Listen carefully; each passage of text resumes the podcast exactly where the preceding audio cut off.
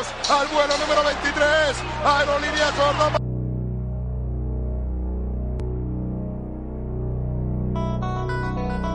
Finds Rose. Rose trying to get open. Fires away. Bang! Son las Jordan 6. Ball to Levine. Showtime! Oh, 360. Get mad, Zach Levine.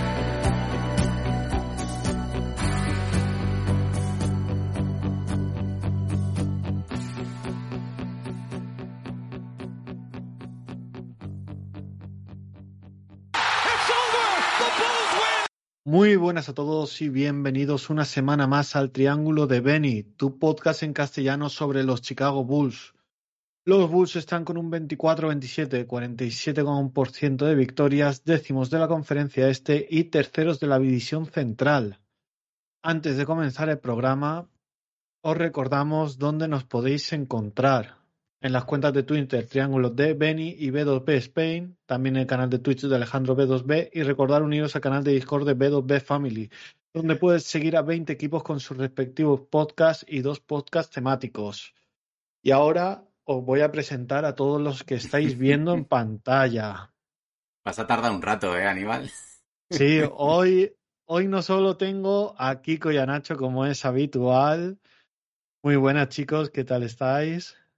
Muy buenas, ¿qué tal? Aquí de viernes por la noche. ¿eh? Es en el Jordan Day. En el Jordan Day estamos haciendo un programa especial, joder, todo calculado, ¿eh? Estaba, vamos, lo, lo estuvimos mirando y todo. Primero vamos a empezar con los invitados, que hoy tenemos varios. Muy buenas, Marco. ¿Qué tal? ¿Cómo estás? Hola, hola a todos. Felicidades por estos 50 programas, primeros programas de muchos. Muchas gracias por, por invitarme y pues aquí estamos. Muy, muy contentos de acompañarlos. Y muchísimas gracias por estar aquí, Marco. Y muy buenas, Oriol. Hola, ¿qué tal? Un placer. Felicidades también por los 50 programas. Muchísimas gracias, Oriol, y muy buenas, Marc. Hola, ¿qué tal? ¿Cómo estáis? Encantado de pasarme por aquí por primera vez y repetir lo que han dicho los compañeros. Felicidades por esos 50 programas y espero que sean muchísimos más. Muchísimas gracias, Marc, y muy buenas, Manuel. Hola, buenas noches a todos. Eh, enhorabuena en primer lugar por los 50 eh, programas. Os sigo prácticamente desde el principio y para mí es un, un placer estar aquí con, con vosotros. Muchísimas gracias. Y muy buenas, Carlos. Buenas, buenas noches. Felicidades y a por los 100 ahora. pasito a pasito, muchísimas gracias. Muy buenas, Lucas. Muy buenas, felicidades también. Y hoy lamentablemente no los voy a poder acompañar hasta el final del programa, así que básicamente va a ser mi saludo y poca cosa más. Bueno, tranquilos que habrá mucho más de estos, igual que todos los que no han podido venir a este programa eh, que les mandamos un saludo enorme, que sabemos que son gente que nos escucha habitual y que le hubiese encantado estar aquí. Al igual que Mosqueado, que lo tenemos aquí, pero eh, lo tenemos de oyente, porque no va a poder participar. A lo mejor de vez en cuando podéis leer algún mensaje suyo que aparezca en pantalla, pero eh, no le funciona el micro, por lo que no va a poder participar. Pero bueno, está aquí. Muchísimas gracias por pasarte también a ti. Y nada, pues Nacho, si quieres, le Bueno. damos. Vamos, vamos a ver con- un poco con, con nuestra entrada siempre del programa, ¿no? Que, que si es el programa 50, eh, ¿qué camisetas? Aníbal. ¿Aquí hay alguno que se sepa alguien que ha llevado 50 en los Chicago Bulls?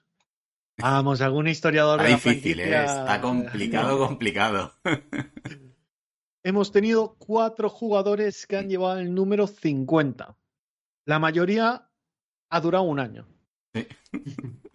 Como son el caso de John Brown, Ben Pocket y Greg Anthony. Y uno que ha durado dos temporadas, o dos años mejor dicho, que es Mike Whitney. Whitney. ¿Conocéis alguno? Eh, ¿O estáis tan en... Me acuerdo de, de- del último que has, que has nombrado. Sweeney, temporada 2006-2007. Claro. Un poco más cercano. Sí, de ese. De los otros ni, ni idea. A ver, hay que reconocer que eh, John Brown fue de la temporada 79, Ben Pocket de la 87 y Greg Anthony del 2002. Sea, la, la temporada esa que dejamos todos de ver a los Bulls porque no, no valían un centavo, esa temporada. Pocket. Me ha, me ha gustado el nombre de ese animal. ya tenemos. Nacho se va a comprar una camiseta de Pocket. Estoy viendo que además después de Chicago se fue a jugar a Italia. O sea, imaginaros lo... el temporadón que hizo en Chicago. Estoy viendo que jugó un partido de... Bueno, ocho minutos. Esa fue toda la aportación de Pocket a los Chicago Bulls. Tremendo. Hombre, Delen Terry, tener cuidado que va por ese camino, ¿eh? Está, está ahí, hablaremos. hablaremos luego de Terry. Bueno, pues eh, Aníbal, eh, pongo un poco aquí el. Voy preparando la, lo del Kahoot para el debate mientras lee la primera noticia. Ves preparando. Venga. Primera noticia, día 28.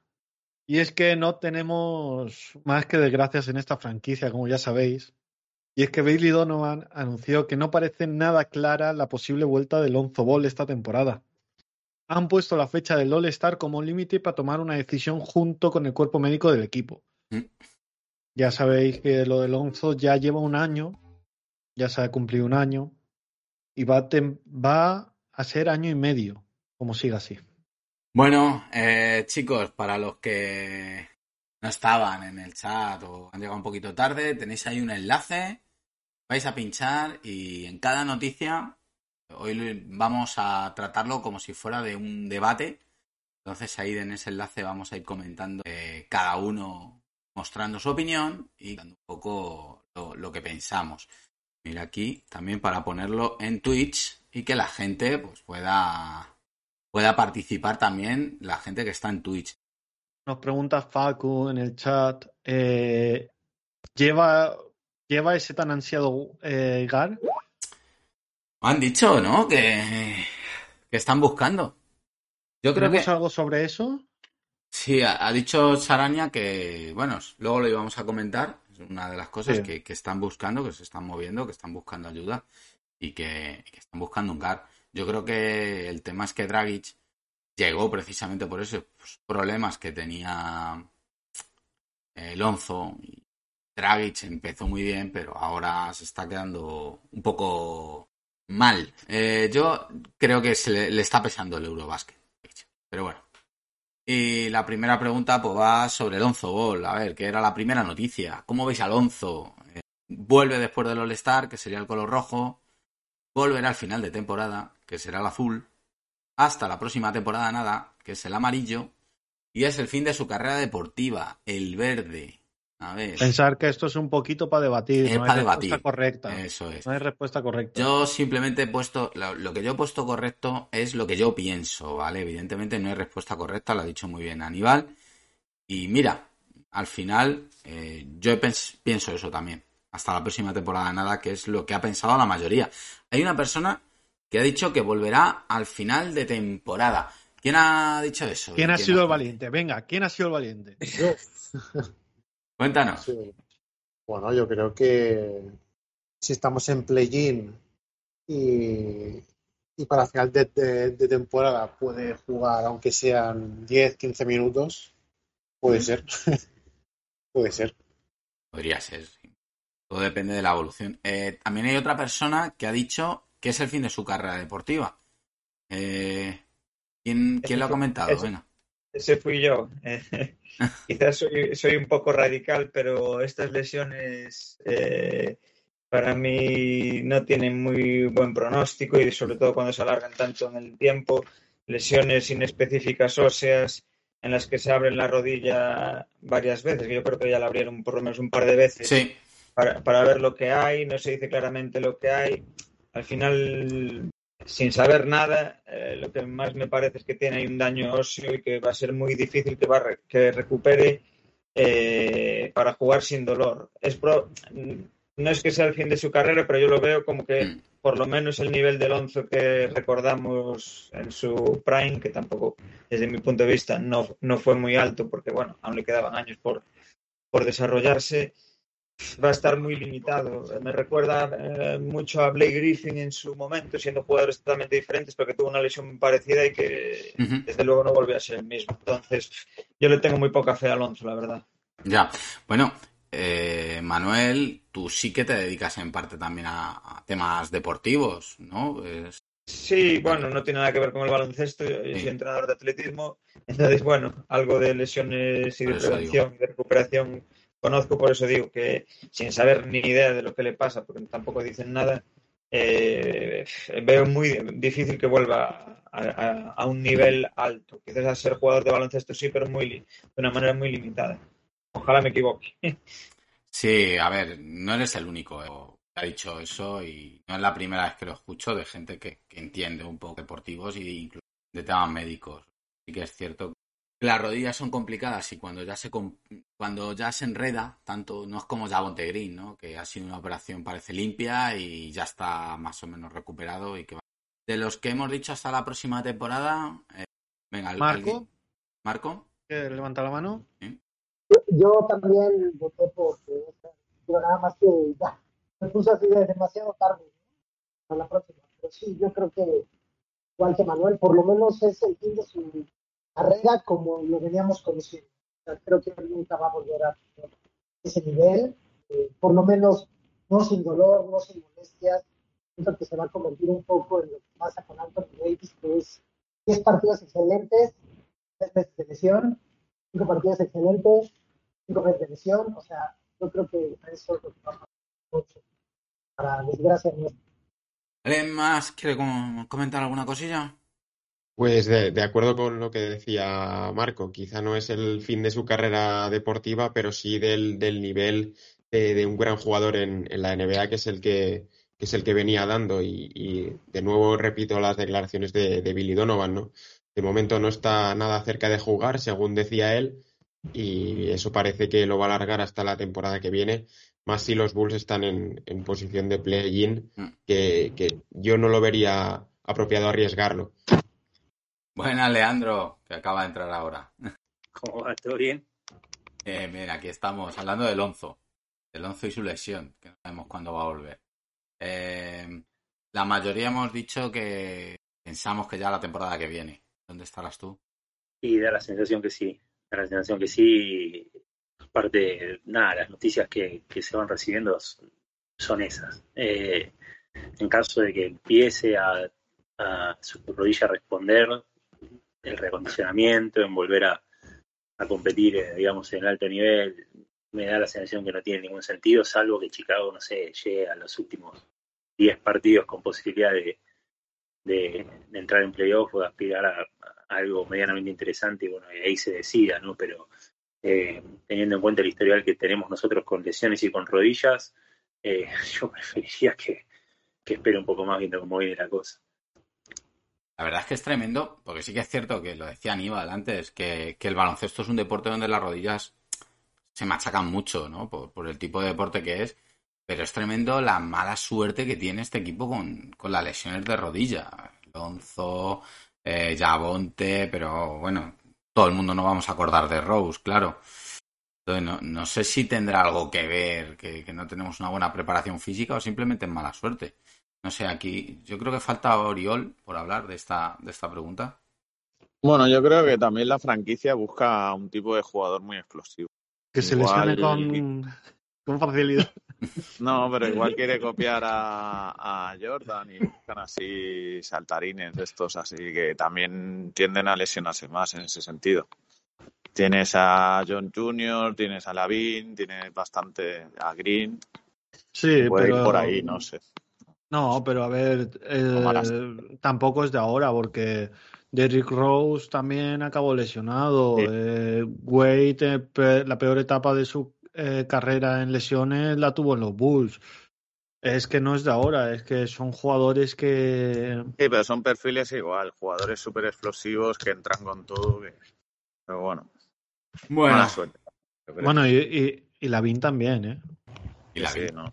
Que lo hemos pasado así un poquito por encima, pero Lavín también ha tenido con la rodilla unas cuantas. La verdad es que tanto Lavín como Lonzo ya venían con, con la rodilla, sí. Es que también lo buscamos.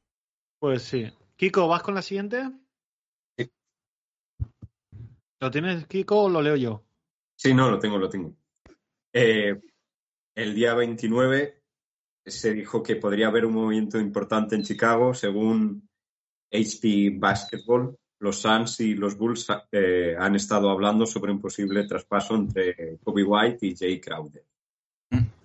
Esto, bueno, ahora Le- Leandro que ha llegado ahora un poco tarde estará diciendo, la siguiente pregunta que tenemos para el debate es esa, ¿os gustaría Crowder en Toledo? Sí, en el rojo, no, en el azul. Eh, Leandro, ahora tú no lo dices, que como no estás en el, Sí, sí. En el debate, pues te toca de palabra. Eh, la verdad es que es un jugador que yo creo que prácticamente lo tiene hecho con Milwaukee Bucks. Pero bueno, la mayoría habéis dicho que sí. Cinco personas habéis dicho que sí, una ha dicho que no. Eh, ¿Quién ha dicho que no? Venga, ¿quién es el valiente? Yo, yo he dicho Marc, que no. cuéntame. Eh, bueno, principalmente he dicho que no porque si ya tenemos bastante en Chicago con lo que tenemos, creo que añadir a un perfil de, de la explosividad emocional o del carácter de, de Crowder puede ser ya lo que termine por estallar la, la bomba de relojería, ¿no? No, yo estoy de, acuerdo con Mark, eh, pero perdón que me esté riendo, es que Mosquiado ha puesto por el chat que no vendría bien porque habrían demasiados exteriores e interiores en, en el en el equipo. Y nada, eh, yo he votado que sí, porque creo que Kobe White va a salir y si es por alguien que le pueda dar descanso a Patrick, va a ser lo mejor. Leandro, que no sabemos lo que ha votado. Eh, yo votaría que sí, eh, más que nada para, como dijo el, el compañero recién, para cubrir una necesidad en el equipo, eh, pero no por Kobe White.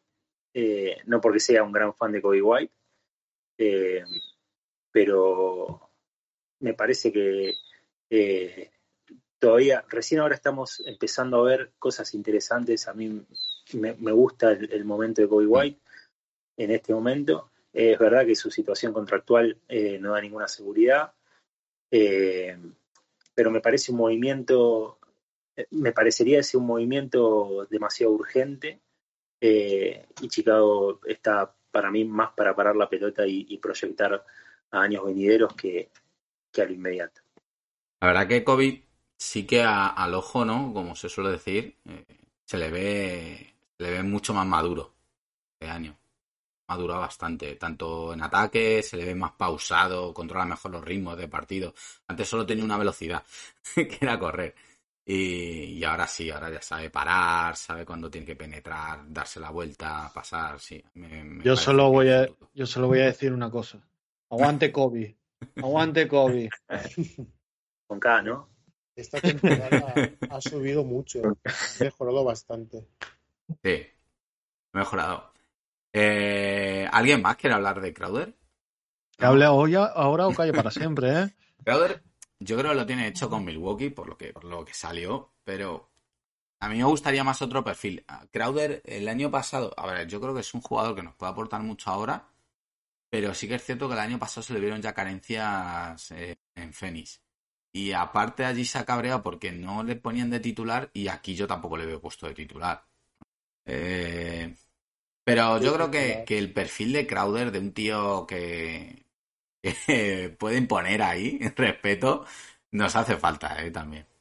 A veces somos muy A mí, a mí, a mí se me habría gustado. No, no te he entendido, perdona, Carlos, ¿puedes repetir? Digo que, que por Kobe White no. Ah, por Kobe Bueno. Pues eh, sí que. Vale, un, que seg- un segundo, que estaba hablando Marco. Ah, vale. a mí sí me habría gustado que llegara Crowder. O sea, sí me gustaría verlo eh, apoyando un poco a, a Vucevic en la parte defensiva. Yo creo que con todo y que Patrick Williams ha crecido mucho, pues ha crecido mucho en ofensiva, no en defensiva.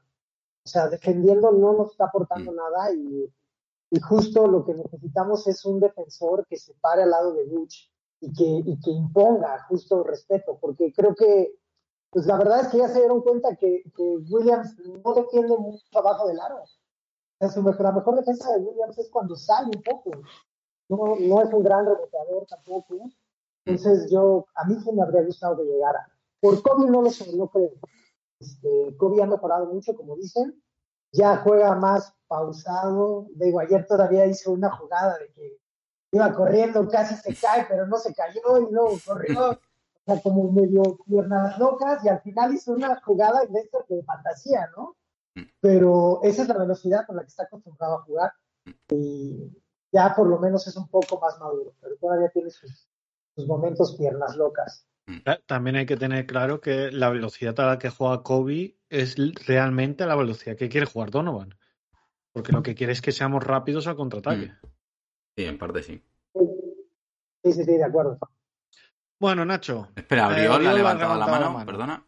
Sí, que yo, yo creo que Kobe White es, es un jugador de futuro y es de los que entiende el básquet como se juega ahora.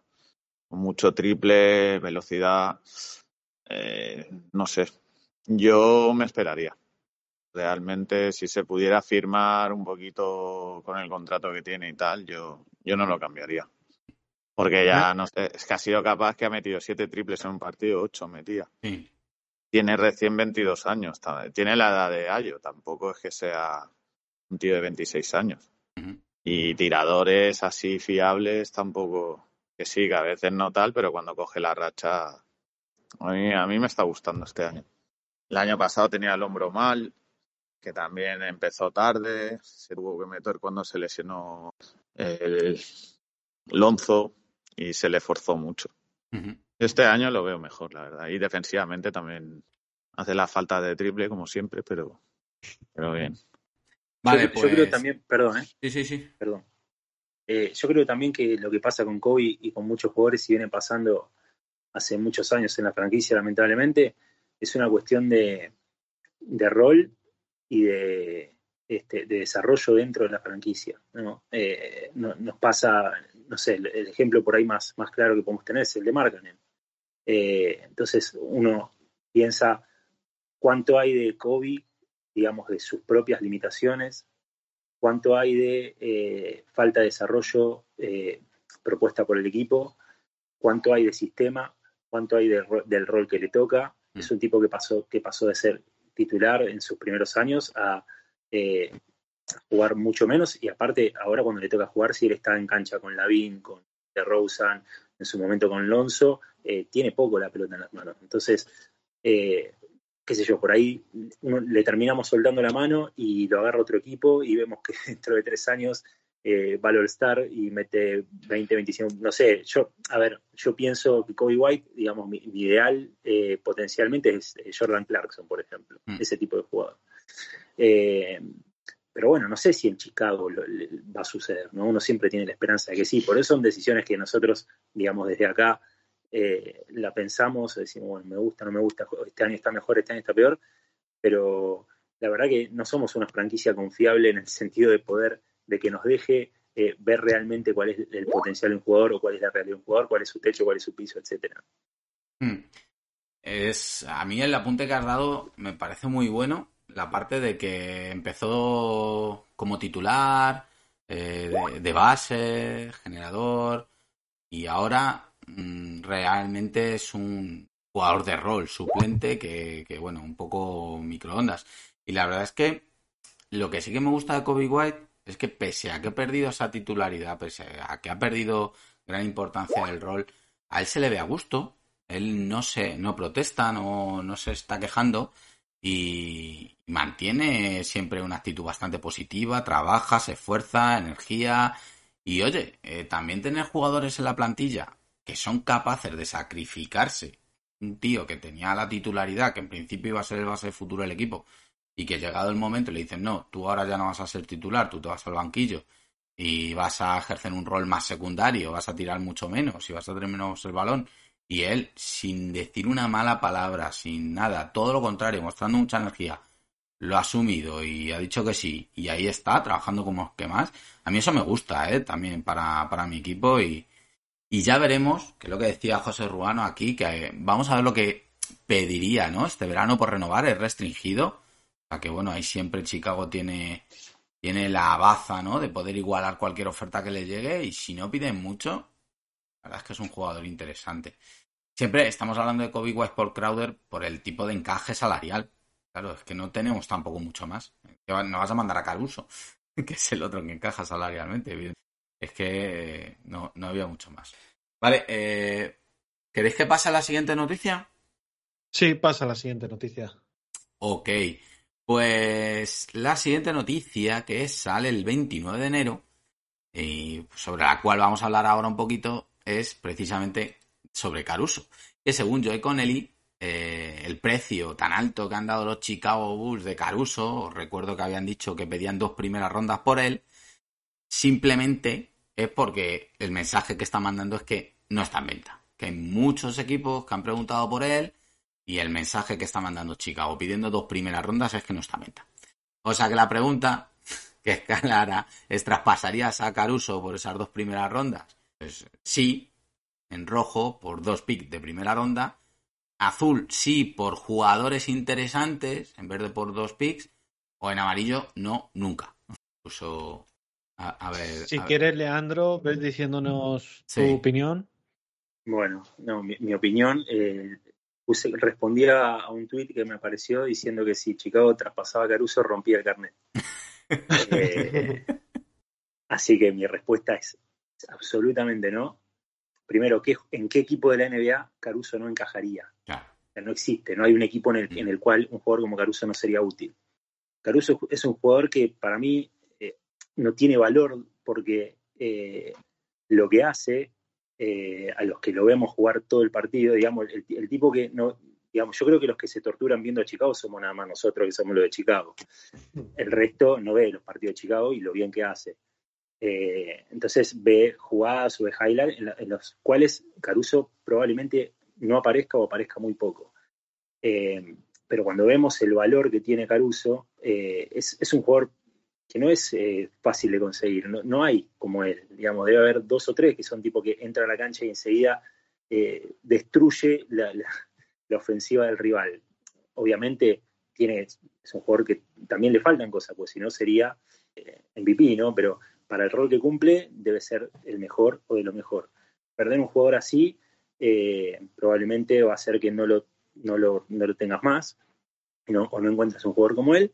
Eh, Chicago lo tiene, lo paga bastante barato y es un jugador que, de los cuales yo cada vez que me pongo a ver un partido de Chicago eh, tengo ganas de ver.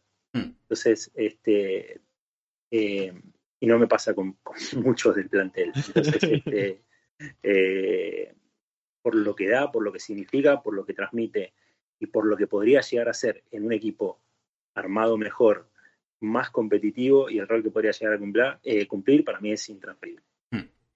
Vale, eh, antes de que vayamos con eh, las votaciones y que nos digan, José Crespo nos ha dicho que depende del número de rondas. Si es top 10, sí.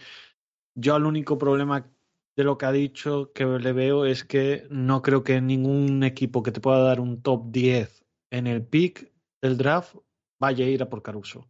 Porque Caruso es un jugador que es para competir e ir a, a ganar, no para tenerlo para tanquear. Ojo, al final un top 10 es Kobe White, es Wendell Carter, es todos esos que hemos tenido, que eran todos pick 7, pick 7, pick 8, que que luego ya vemos al final las dudas que se generan, que tienes que tenerles ahí unos cuantos años hasta que ves que maduren, que encajen, vamos a ver si el chaval explota, no explota. Luego los picks, tiene, yo es que ya sabéis que no soy tan partidario de, sí, del draft. Sí, del draft. bueno, y Facu nos dice por el chat que es un jugador irreemplazable, Caruso tienes que defender o jugar de otra forma sin él. En un equipo con un rumbo más claro, eh, ciertamente. Pero está de acuerdo con nosotros y bueno. Hay dos personas que han dicho. han votado sí por jugadores interesantes. Eso es. Eh, venga, ¿quién, ¿quién ha votado sí por jugadores interesantes y decirme qué jugador? ¿Qué jugador? He votado sí por jugadores interesantes en el supuesto de que quisieran eh, no competir, digamos si de, si, de repente deciden traspasar a Lavín, traspasar a Busevich para caer y, intentar que nos toque el- uno de los cuatro primeros picks y quedárnoslo. Mm. No le vería sentido eh, quedarse con Caruso. Y seguro que hay equipos que, que quieren que dan algún joven o que dan algún algún jugador interesante por él. Mira, ahora los Nuggets están con el tema este con Bones Highland. creo que lo van a traspasar, porque además, de hecho, creo que ha, ha tenido un problema ahora. eh, estaba pidiendo un rol más importante, más tiros, más protagonismo en el equipo. Es un jugador que estaba jugando muy bien, eh, que lo estaba haciendo Sí. genial. Y, y claro, se ha creado un buen mercado con su buen estilo de juego. Contrato barato, joven. ¿Ese te, por ejemplo, te encajaría? Sí, quizás un jugador joven y una primera ronda. Un algo así. Pero Manuel, claro, en el, en el supuesto de que quisieran destruir ya. el, el equipo solo. Vale, y el otro creo que ha sido Manuel, si no me equivoco, Sí. que está levantando la mano. Sí, yo, yo voy un poco más por, por otro lado. Más, eh, sí que es cierto, como decía Leandro, que lo bueno que tiene Caruso, sobre todo en este equipo, es que es de los pocos que tiene sangre, porque tenemos un equipo bastante falto de sangre.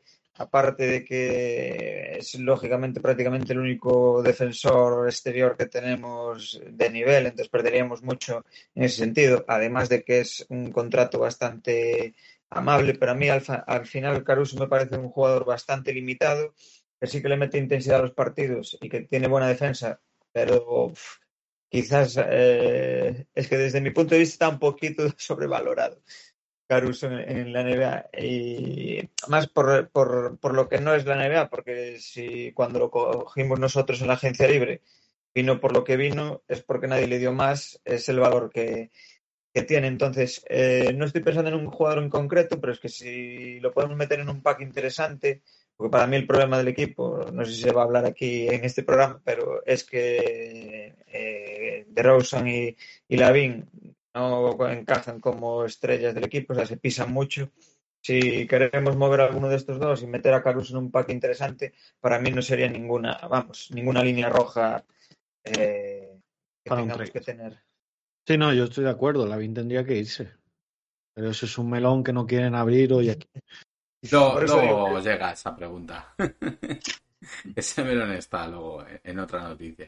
Ah, Eh, Vamos a, a ver alguno de los que diga no nunca. Yo, yo estoy ahí, ¿eh? en el nunca. Yo, para mí es muy difícil encontrar un perfil de jugador como Caruso por ese contrato.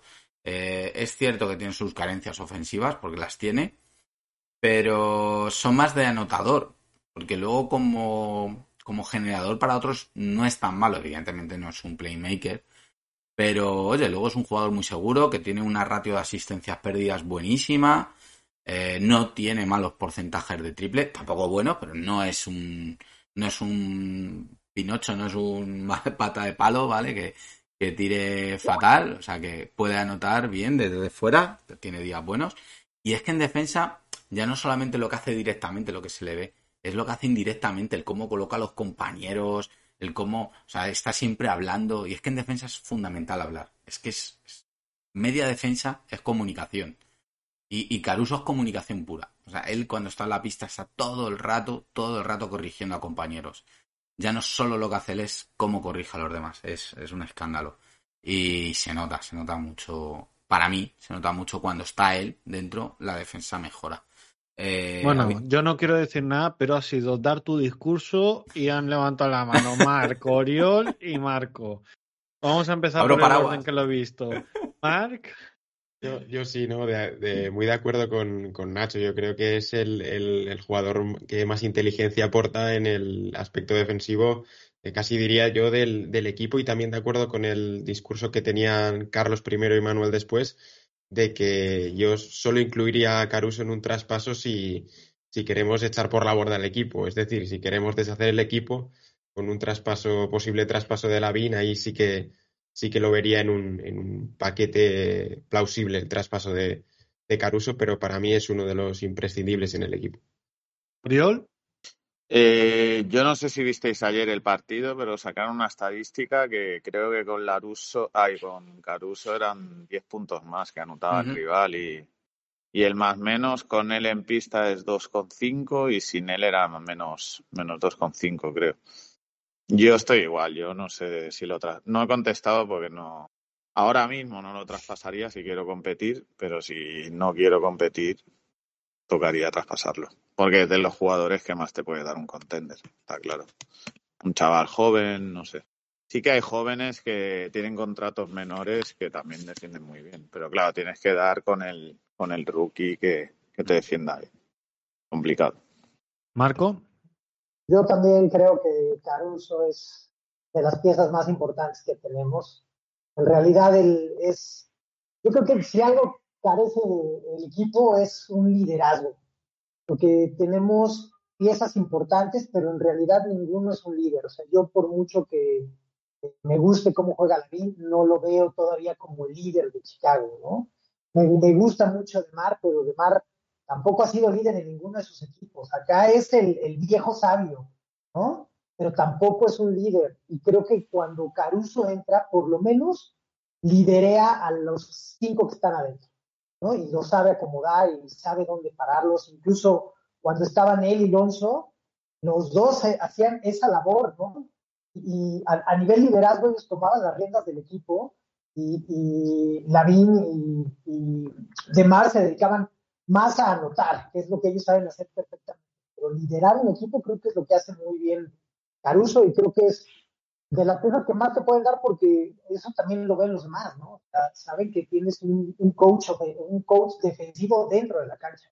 Vale, pues eh, pasamos a la siguiente, Aníbal. Pasamos a la siguiente.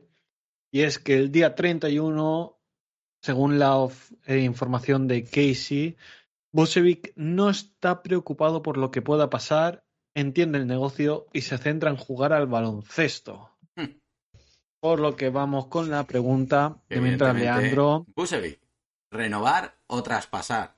en rojo, renovar.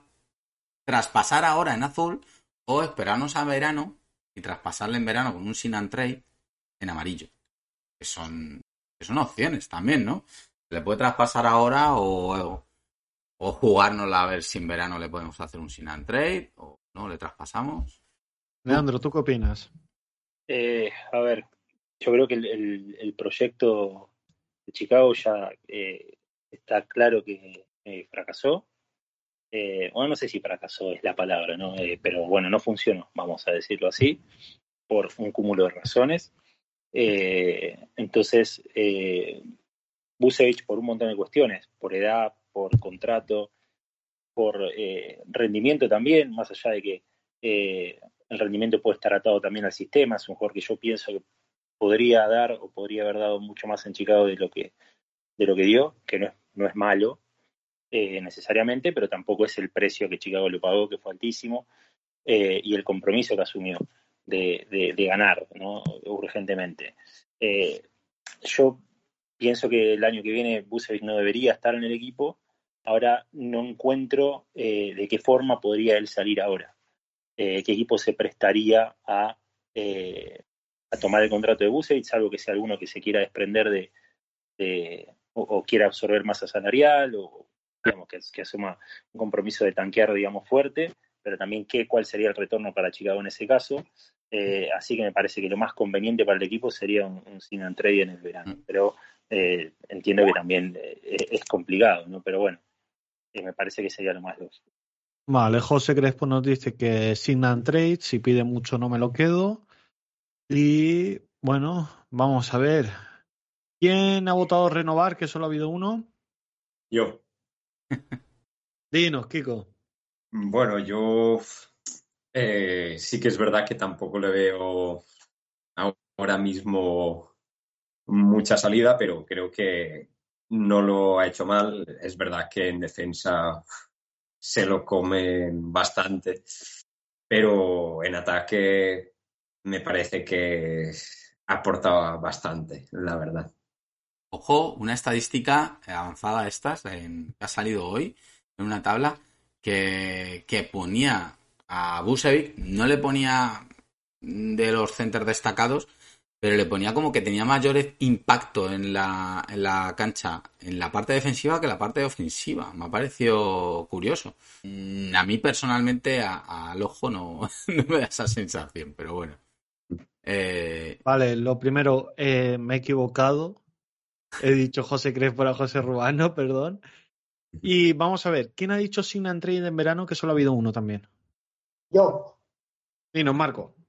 yo creo que con Vucevic estamos en una posición muy interesante a nivel equipo. O sea, creo que como buen jugador que sabe que se está jugando, ¿no? Si le dan juego, como ya lo vimos en partidos anteriores, que mientras más juego le dan, él responde ofensivamente, lo ha hecho muy bien cuando, cuando han sabido utilizarlo. Yo creo que ahora nos conviene firmar, que sea hasta el final. O sea, me gustaría que renovara, pero creo que lo que va a pasar es que es un sign and trade.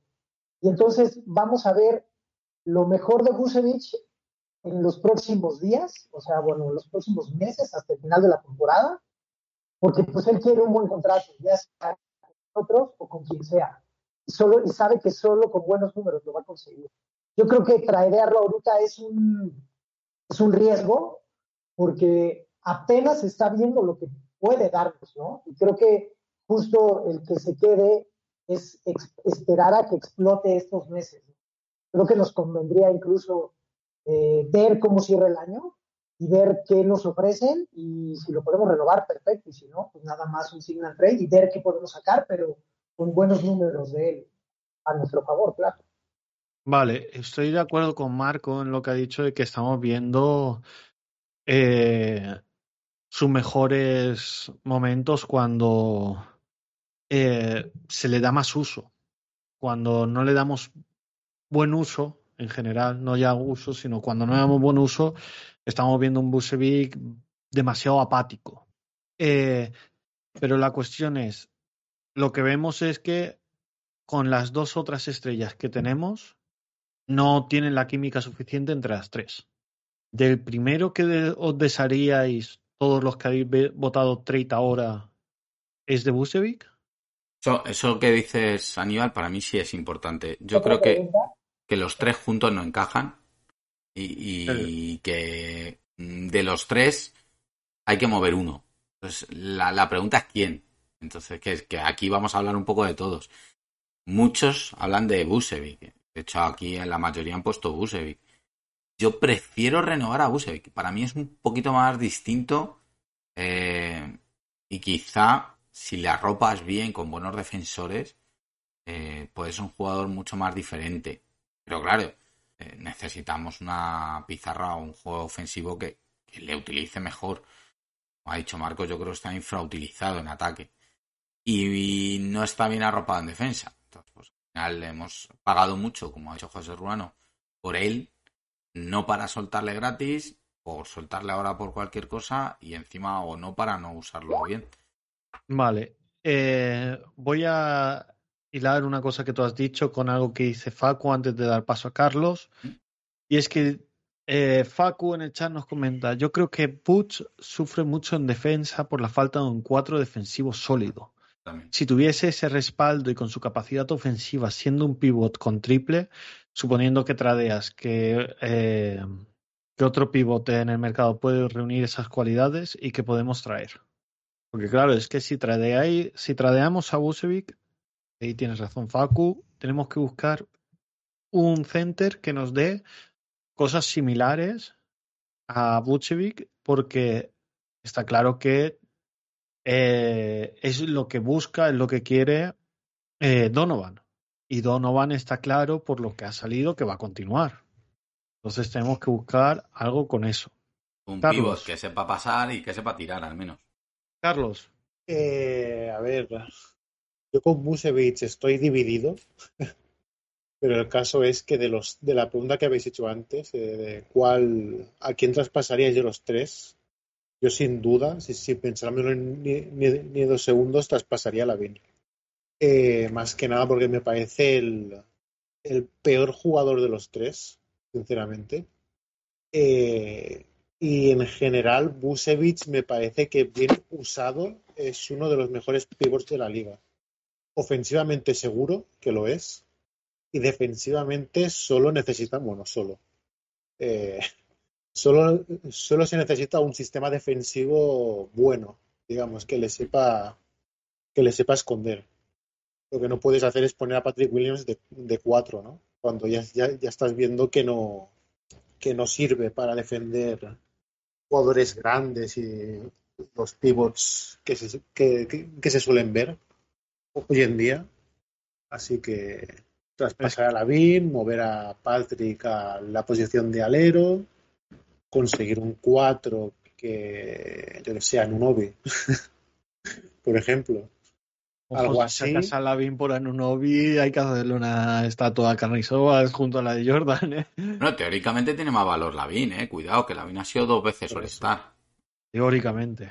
Lo mismo, yo que sé, me estoy tirando un triple, pero Lavin más algo más por Anunobi y Van Vliet, o es fliparse mucho, no sé.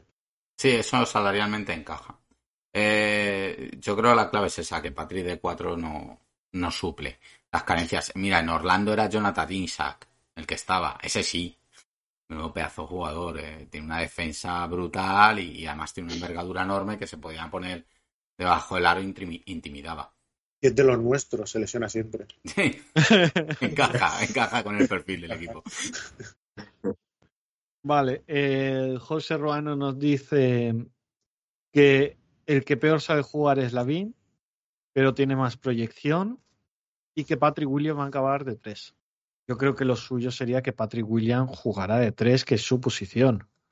Pero claro, con el small ball que quiere llevar eh, Donovan va a estar muy complicado. Yo proyección Lavin, no sé yo si vamos a ver un Lavin mucho mejor del que ya hemos visto. ¿Y ya hemos visto algo bueno de él? No, digo que, que no sé si, si tiene mucha más proyección. ¿Sabes? Si- Yo- No, sí, sí, sí, sí. Te hemos entendido, era una broma. Ah, Eh, eh, ¿Alguno más? Marc, Oriol, Manuel, Leandro, levanta la mano. Sí, eh, me voy a poner en abogado del diablo. Ojo, va a Eh, defender a Lavín. Voy a defender a David. No, no voy a defender a David, no voy a defender. Bueno, sí, un poco lo. Podemos defender.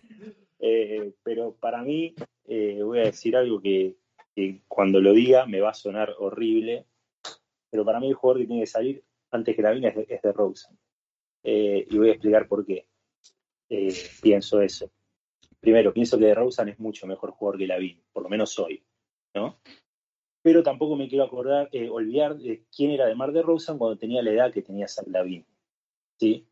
Y qué cantidad de comentarios eh, y, críticas ha sufrido de Rosen, sobre todo en sus años en Toronto. A mí Lavín es un jugador que me desespera por momentos, eh, por todo lo que tiene y por todo lo que no hace con lo que tiene. Al mismo tiempo, a mí me da la sensación de que desde que DeRozan llegó a Chicago, por esta cuestión que decimos de, de compatibilidad o lo que sea, eh, Lavín empezó a, cobrar y a posicionarse como la primera espada del equipo y no es la primera espada del equipo. El equipo es el equipo de DeRozan. Eh, desde que DeRozan está en Chicago, yo no recuerdo, quizá pueda llegar a ver alguno, pero no recuerdo eh, jugadas en las que Lavín haya eh, ido a ganar o a, perder un partido de Chicago. No recuerdo muchas, muchos partidos en los que en los últimos minutos Lavín haya tenido mucho la pelota en la mano.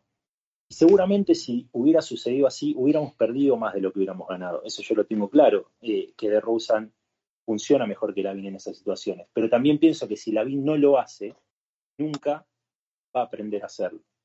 Si Chicago se desprende de Lavín después del contrato que le firmó, está asumiendo, muy pocos meses después, que cometió un error. Y yo pienso que hasta que DeRozan no se vaya de Chicago, Lavín no va, a, terminar de desarrollarse como jugador. O tal vez el, verdadero rol de Lavín sea, no sé, Clay Thompson en, en Golden State, por poner un ejemplo. ¿no? Eh, pero hoy por hoy no lo vemos tampoco jugar a eso. Es un jugador que del primer al tercer cuarto juega una cosa y en el último cuarto juega otra. En general deja de tener la pelota. Y probablemente sea porque no es confiable, ¿no? Pero yo digo, en estos últimos dos años, eh, Lavín no ha, eh, digamos, si uno piensa antes de la llegada de Rosen, Lavin fue creciendo como jugador en Chicago, ¿no? Hasta que medio como que su crecimiento, por un montón de razones y también por razones que deben tener que ver con él, se estancó. Por otro lado está la cuestión de su edad. De Rosen, lo que está rindiendo, eh, lo que está rindiendo, lo que rindió el año pasado y este año que está un poquito peor que el año pasado. Ya el año pasado, el año próximo también va a ir un poquito peor, por una cuestión de edad también, ¿no? Y, de todo, no porque no pueda jugar bien teniendo treinta y pico años, lo tenemos a Lebrón ahí como, ejemplo. Eh, pero se supone que yo, yo supongo, quizás esté equivocado, también que el, mejor momento de su carrera ya pasó. Entonces, eh, me parece que eh, si Chicago tomó la decisión que tomó a principio de año de firmarle a la un, un, contrato de máximo, bueno, hay que apostar por eso. Después por ahí nos podemos dar, digamos, Chicago puede asumir que está equivocado. Pero me parece como que eh, DeRozan es un jugador por el que Chicago puede sacar algo, tiene un contrato muy alto aparte, por el que puede sacar algo con un contender que necesita un jugador como DeRozan en este momento. Eh, y, bueno, entender que también DeRozan, con todo lo bueno que es, no va a ser mejor. Y la, y la crítica famosa sobre él es un jugador que te sube el piso pero no te sube el techo, quizás sea verdad, con todo lo bueno que es. ¿no? Eh, entonces me parecería más lógico el jugador que salga de Rosen. Y repito, me parece un jugador mucho mejor que Lavin. Yo a veces lo veo a Lavin cometer errores cuando, no está de Rosen, como decir, esto además no le pasaría. ¿Cuándo te va a dejar de pasar? Pero es verdad también que, eh, yo qué sé, en este año hemos tenido un montón de, de, partidos que se han definido en los últimos segundos y Lavin no tiró un tiro tu máximo jugador al que le firmaste una fortuna y que es anotador, no tiró un tiro. Nosotros preferimos darle una pelota de Rosen rodeado entre cuatro tipos a que se juegue un doble de media distancia. Y me parece que ahí hay algo que, no funciona, por lo menos en lo que se hace en los despachos y después lo que sucede en la cancha. ¿no? Eh, bueno, este fue mi, defensa, no sé si defensa la vi, pero eh, yo pienso que, de alguna u otra forma de Rosen lo frena, mm. frena el crecimiento de Lavin, que quizás no lo haya también, ¿no? Por ahí uno piensa, va de Rosen, Lavin sigue jugando igual porque no tiene más que esto, pero creo que no lo sé, no lo sabemos. Me parece que, le hemos sacado esa posibilidad. Es cierto que falta coherencia, falta coherencia de que desde arriba parece que le has hecho tu jugador franquicia, pero luego en pista no lo parece, no, no parece ese jugador. Y eso la verdad es que puede confundir a cualquiera.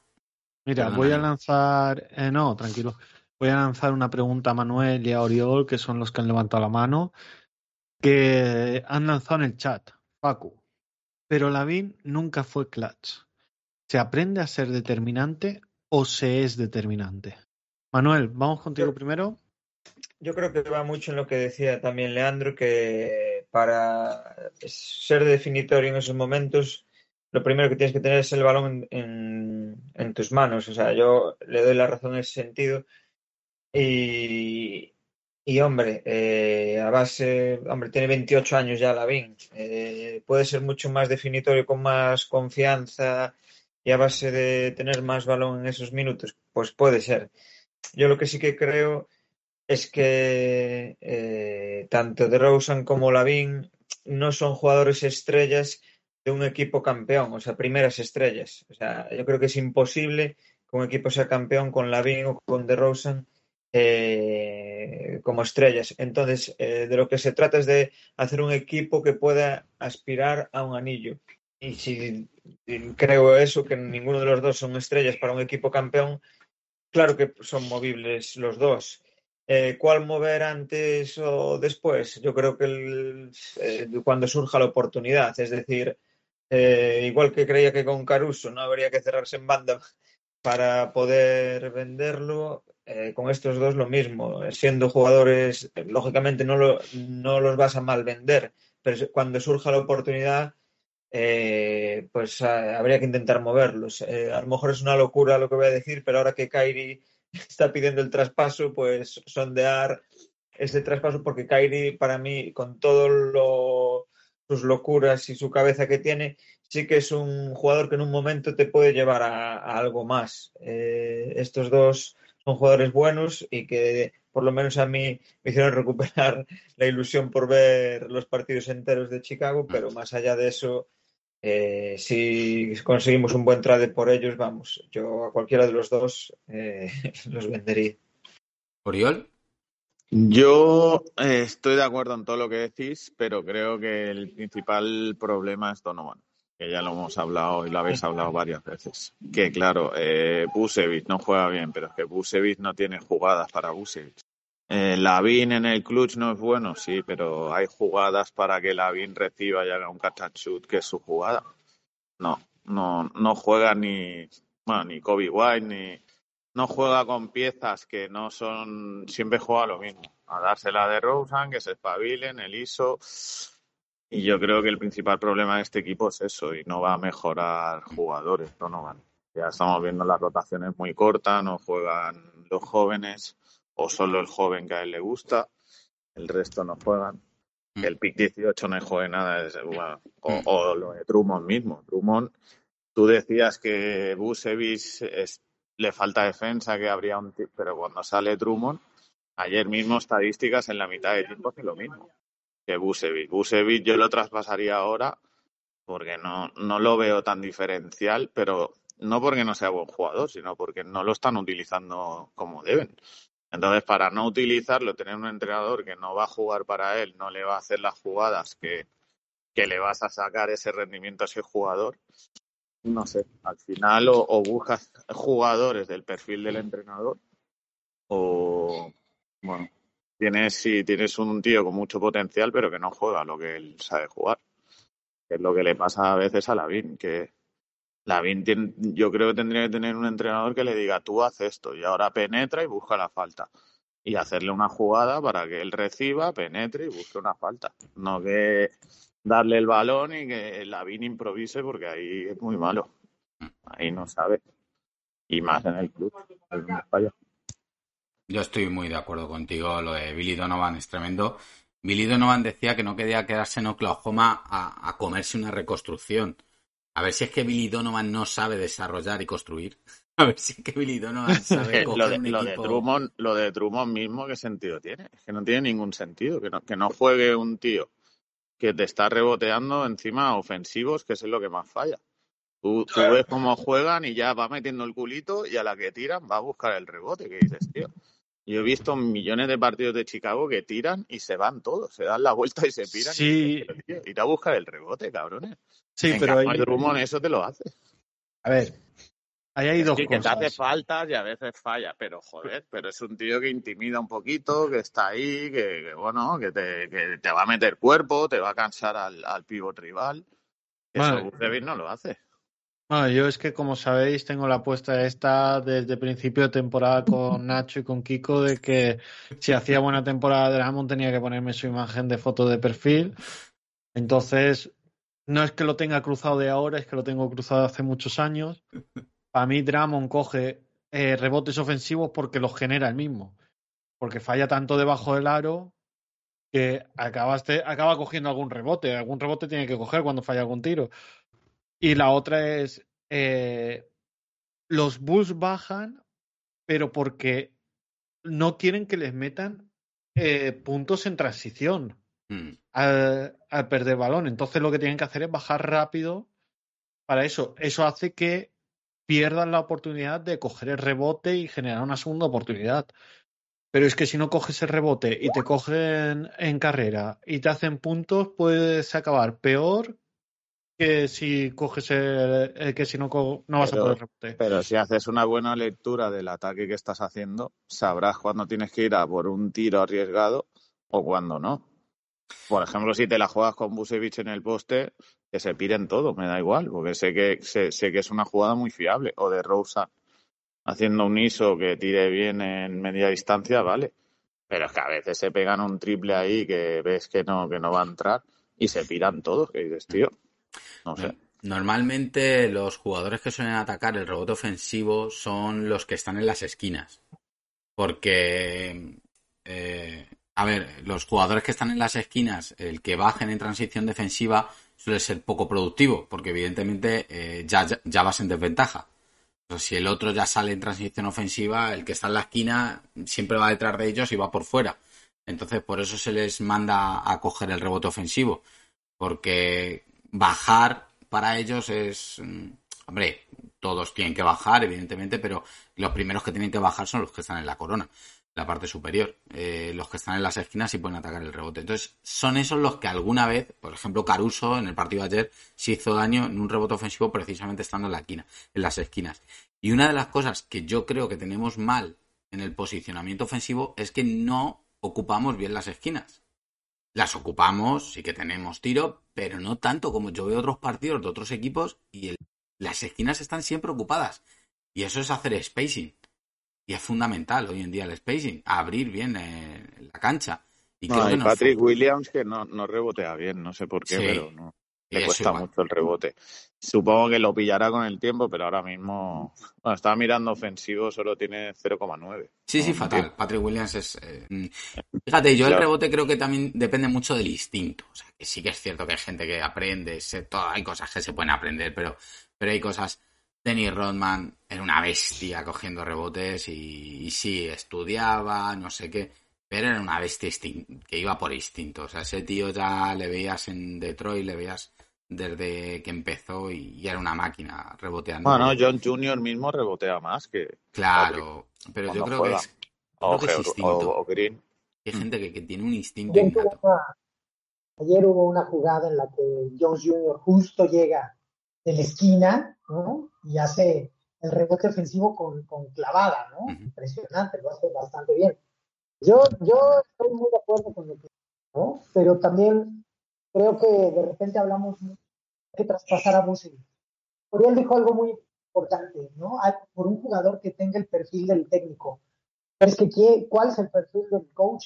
Porque, pues en teoría, él trajo a Dragic y a Drummond, ¿no?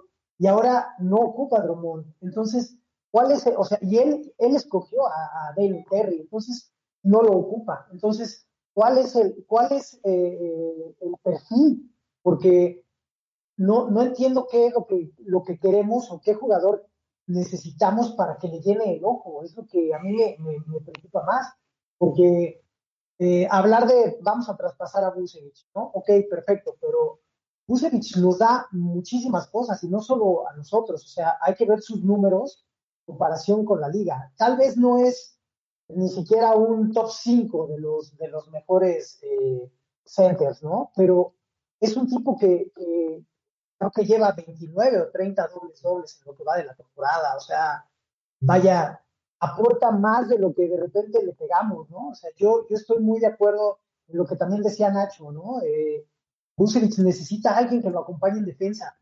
Si no, se, se pierde. Ahí es donde le vemos las carencias a Vucevic, pero ya sabíamos esas carencias. No fue nada nuevo, ¿no? Entonces, a mí lo que más me importa es, como, como, como bien dicen, hay que cambiar a Donovan, o por lo menos que alguien nos diga cuál es su perfil, cuál es su estrategia, porque creo que eso es lo que nos está dando, ya está afectando a todos, a Vucevic, a Lavín, ¿no? A Demar, a todos está afectando. No tener claro una estrategia y Pues sí, yo creo que esta es la mejor forma de terminar el debate de Vucevic y vamos con el siguiente, Kiko. El día 31 eh, siguieron saliendo eh, malas noticias sobre Lonzo Ball y es que en este caso Daniel Greenberg eh, es el que menciona que nadie sabe por qué Lonzo sigue teniendo dolor en su rodilla, ni sus médicos personales ni los del equipo. Lonzo ya tiene seis opiniones de diferentes médicos sin explicación. Esto aquí no hay pregunta de debate, ¿vale? Porque ya hemos hablado de Lonzo antes y, es tremendo, la verdad es que está una noticia que salió bastante después, por eso la hemos mencionado después, pero, pero que bueno, yo creo que no hace falta añadir más. Eh, voy con la siguiente, el 1 de febrero, y es una de las cosas que ya hemos mencionado así de pasada, ¿no? Es Dalen Terry, que está de camino a convertirse en el rookie con el pick 18 que menos ha jugado desde Mirsad Turkan, 1999.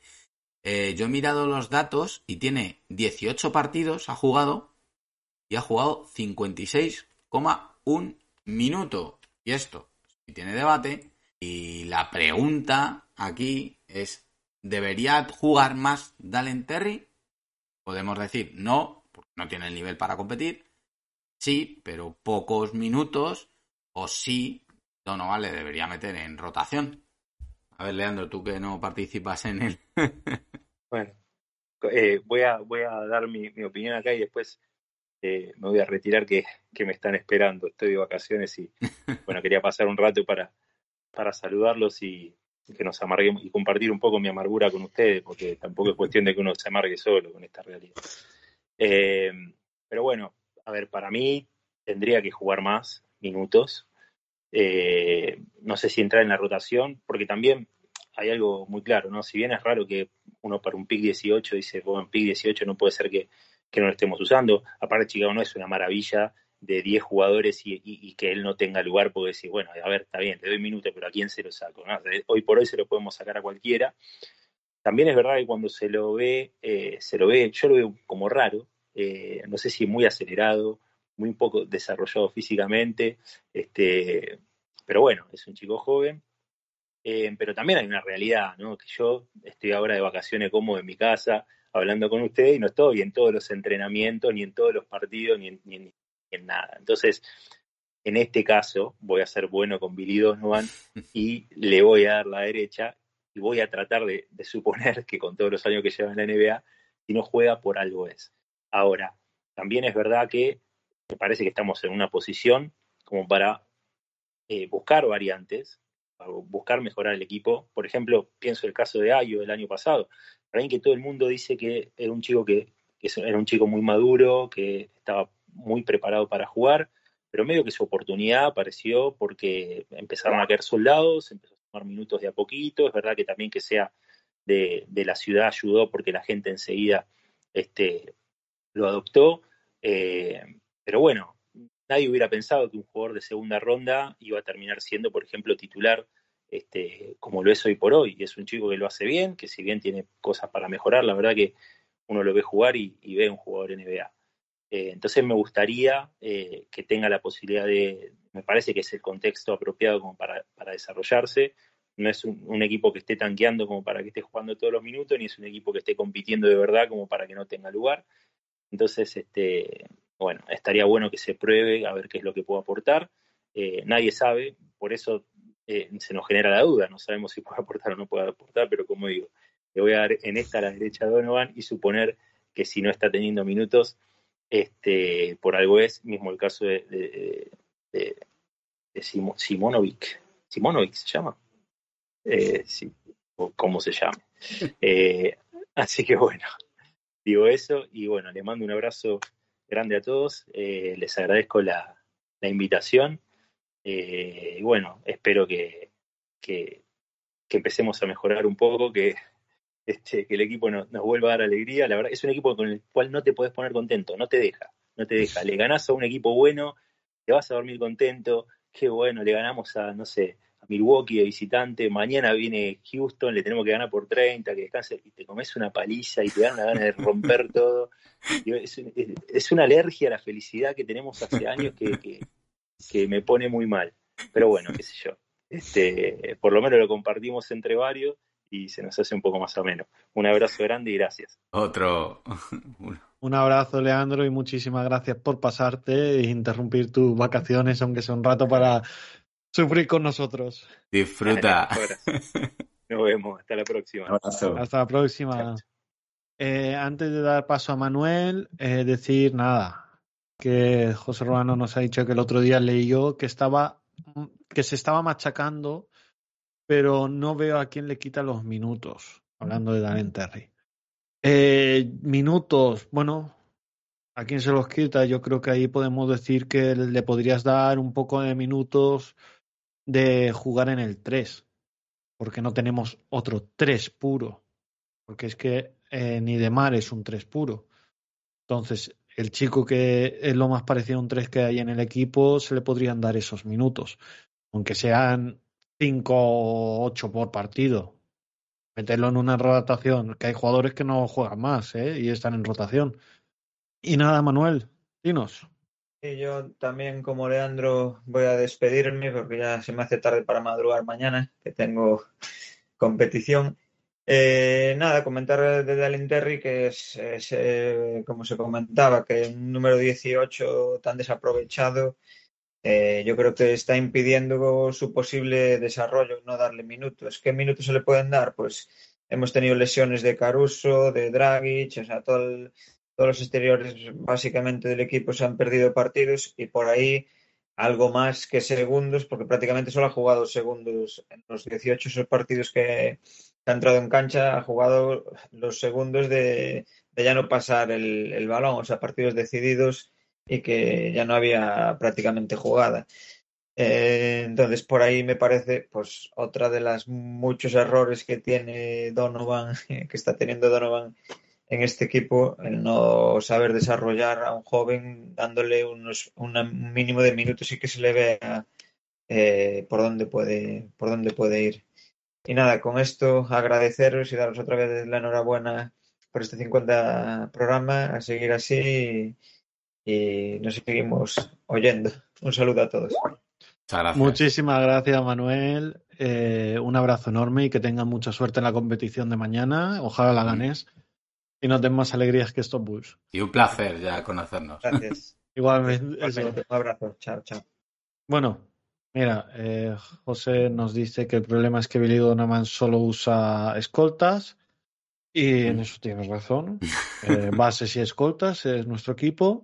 Y nada, Marc, dinos. De acuerdo con, con, lo que ha dicho Manuel, yo creo que es verdad que igual, igual Terry no está listo todavía para, para entrar en, en rotación, pero sí que puede aportar un, una energía diferente al equipo, ¿no? Creo que hablamos antes del, del, rebote y creo que es un jugador que si se desarrolla bien puede, puede aportar eso que le falta, que le falta a Chicago. Sí. Vamos a ir con la siguiente.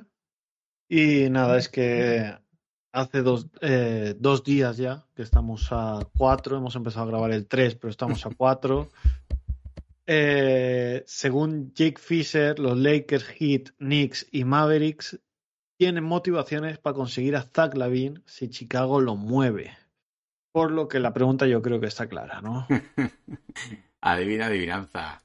Eh, oiga, no, esta me, la ha saltado. Eh, esta me la ha saltado. Bueno. ¿Quién tenía la más culpa de la situación actual? Esta la tenía yo para el final. Y salía aquí Garpax y, y Boylen. Billy Donovan está siempre Reinsdorf. Y he votado, eh. Ya, está, está la, perdonad, chicos, que está descolocado. La pregunta de David no va ni está. Mira, estará para el final. Y, bueno, si queréis, luego lo debatimos al final. Se queda aquí ya la, la pregunta, lo que habéis votado, todo el mundo Billy Donovan. Nadie opina Reinsdorf, qué raro. Es que no está Saúl. Saúl, que también mira más eh, NFL y todo eso, y béisbol y todo eso, eh, seguramente nos hubiese dicho que, que Reisdorf, que solo apuesta por el, por el béisbol. Por el béisbol. Vale, paso ahora así, perdonad, a la de Lavin. Lavin, sí. No. Jugador franquicia. Sí.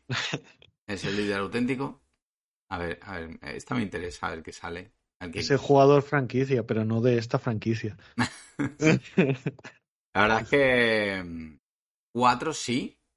Hay que tradear a Lavín, no es un líder auténtico, ojo. dos, que es un jugador franquicia. Eh, Marco yo creo que es del dos. De, de, esos dos, el uno es Marco, ¿a que sí? Efectivamente. Cuéntame, Marco. no, yo, yo creo que a Lavín lo que le hace falta era justo lo que decía Leandro hace rato, ¿no? Creo que de repente el que se estorben tanto Mar y Lavín es un problema.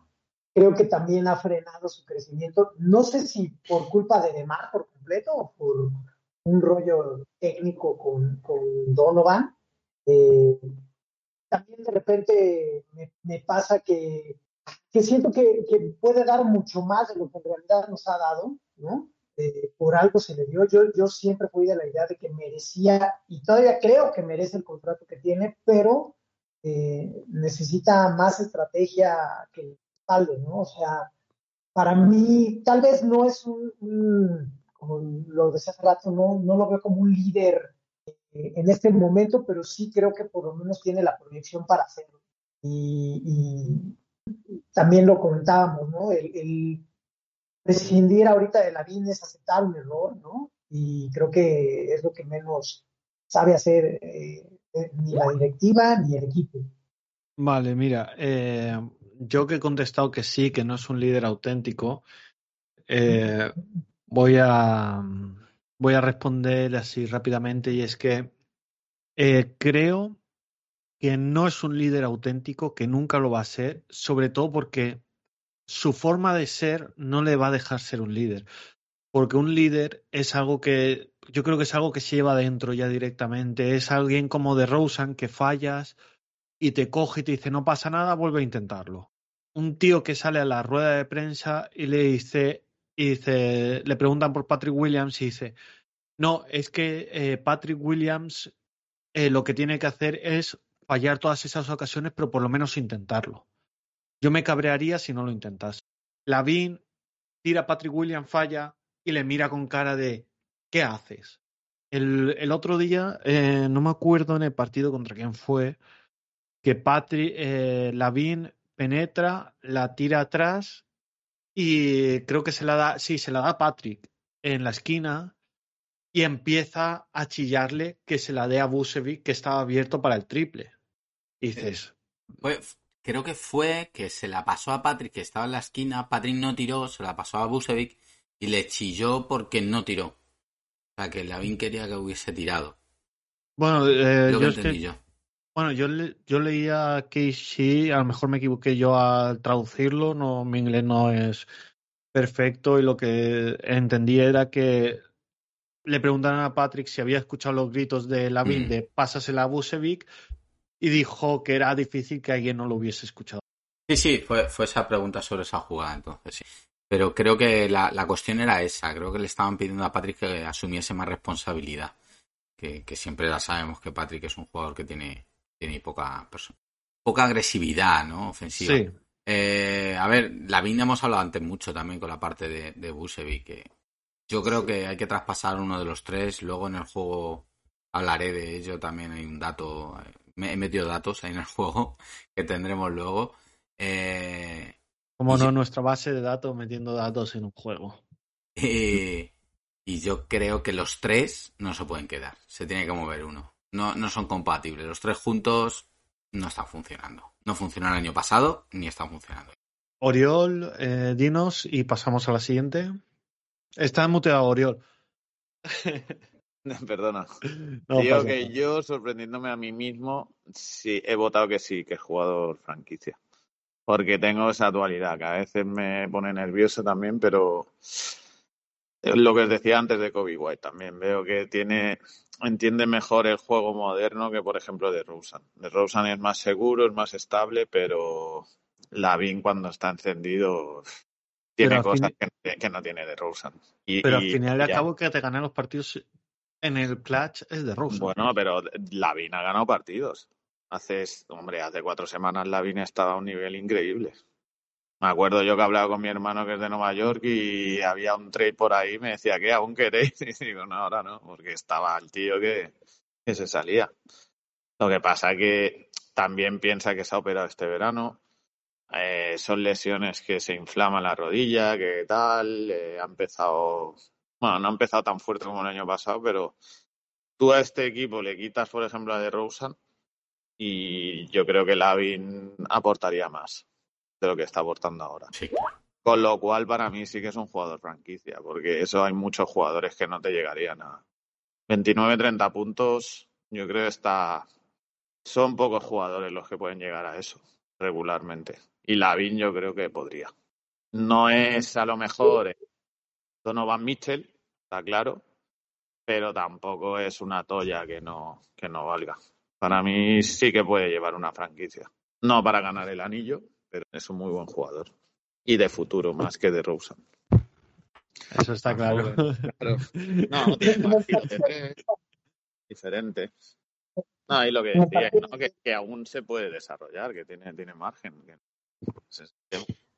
Marco, pasamos Eh, al siguiente. En el partido de ayer pasaba algo, no sé si se dieron cuenta en el último, en el último cuarto, y de hecho creo que han sido, yo me he fijado más en los últimos partidos, justo lo que hablamos de que dicen, bueno, de repente no, no tiene clutch Lavín, ¿no? pero es que si se fijan el cuarto cuarto, somos súper predecibles. El cuarto cuarto, la, los últimos cinco minutos, sale la pelota a las manos de Demar. Y Demar va y a- así tenga cuatro defensas encima, él tira. Y él tira. O sea, y, y en los últimos partidos lo que me he dado cuenta es las, las jugadas que tiene Lavín los últimos minutos es porque el balón se lo dieron a Lavín y ya también aplica la de Demar de no la suelto hasta irme a la canasta. Entonces creo que desde, pero ese, ese no creo que es un problema de ellos, creo que es un problema de que Donovan les dice en este momento, ¿no? Tienen que empezar por lo menos una y una, o sea, ma- marcarles una estrategia de no todas las bolas van a ir a Demar, ¿no? Por mucho que sea nuestro, nuestro mejor hombre, ¿no? Y el, el- el rey del cuarto cuarto, no todo, porque ya es súper predecible, o sea, ¿cuántos partidos, incluso en Twitter de repente lo, lo, lo comento con Oriol, ¿no? Que ponemos así de, ya sabemos lo que va a pasar, última jugada, van a sacar, va a tirar de más, y va, y, y- y literal, o sea, es lo que sucede, porque ya todo el mundo sabe a qué jugamos los últimos minutos. Y, Y, creo y- que y- y yo también me he fijado que cuando la coge Lavín, de mar muchas veces es como que se desentiende la jugada. Se, me- se abre Mm. y pasa totalmente, es como decir, venga, tuya. Y, y no sé, es que no, no busca el, el, el abrirse para que le pueda hacer el pase o no. Se queda ahí como se desentiende mucho. Es como si, es lo que decir, ¿no? Que igual no, no combinan bien los dos en pista. O tendría que el entrenador decir, ahora te toca a ti, ahora a ti, ahora tú busca esto, no sé. Pero Vale. sí que, sí que los dos es como que se solapan mucho y no, no juegan bien. Sí, el, programa, el problema ahí es que está claro que no congenian las tres estrellas entre sí Sí. y que habría que buscar el trade por lo menos con una de ellas. Eh, voy a hilar lo que habéis dicho al final con lo que ha dicho Facu antes y lo que ha dicho ahora. Y es que tenemos un rookie que ni juega, jugamos sin cuatro, el clutch siempre es de más rodeado por tres, no hay pizarra, no hay armado en juego. Chao Donovan. Y yo apostaría porque se, se vaya Donovan antes que Lavin o cualquier estrella. Buscar un entrenador que tenga una idea de juego y ahí creo que podríamos pensar en quién encaja más o menos en esa idea de juego. Luego José nos ha dicho que Lavin es un atleta y lo de las jugadas de banda en los últimos partidos es de risa. Nacho, si no tienen nada más que añadir, yo creo que terminamos aquí bien la zona de, de Lavin y nos vamos con la siguiente noticia, ¿no? Sí, bueno, lo de la jugar de banda sí, llevan razón. Es que al final siempre acabamos en Billy Donovan. Eh, la siguiente, bueno, Kiko le tocaba aquí a la siguiente, ¿no? Eh, Verdad, Kiko, perdón. El día 2 eh, salió la noticia de que, bueno, salieron la- las eh, sobre el All-Star, que ha sido seleccionado por sexta vez en su carrera y segunda consecutiva en Chicago. Yo creo que es un jugador que, bueno, tiene que estar, ¿no? En All-Star. Sí, bueno, y evidentemente la pregunta que se genera de esto es a ver qué opináis si tradeamos o no a DeRozan. No es el mejor y le amo. O sí, está mayor ya. A ver, todo esto viene un, poco ya repetitivo, ya hemos hablado con Buse, con Lavin y tal, pero bueno, por hacer la encuesta y a ver qué salía. Tres Yo- no, es el mejor y le amo, y uno sí está mayor ya. Y es el que ha dicho que sí. Mira, yo antes de que salga que ha dicho que sí, eh, voy a decir, he votado que no.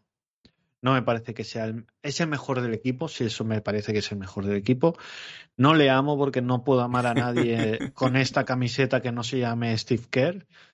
Ya que no estamos en el día de Jordan, lo voy a decir. y nada, eh, José, antes de que pasemos, dice, no, pero amo a mi mujer. Bien, bien. Vale, ahora sí, ¿quién ha dicho que sí que está mayor? Marco, venga, No. venga, Marco, va. Te he visto. Yo, o sea, justo es respaldando lo que venimos hablando. Creo que me parece un gran jugador. Me parece que en este momento, si se va, nos haría mucho daño, ¿no? Tal vez eh, es, o sea, es pensando más a futuro, ¿no? Eh, lo que yo creo que Demar no nos puede dar más, o sea, desde mi punto de vista, no creo que le queden más de dos años a un buen nivel, ¿no?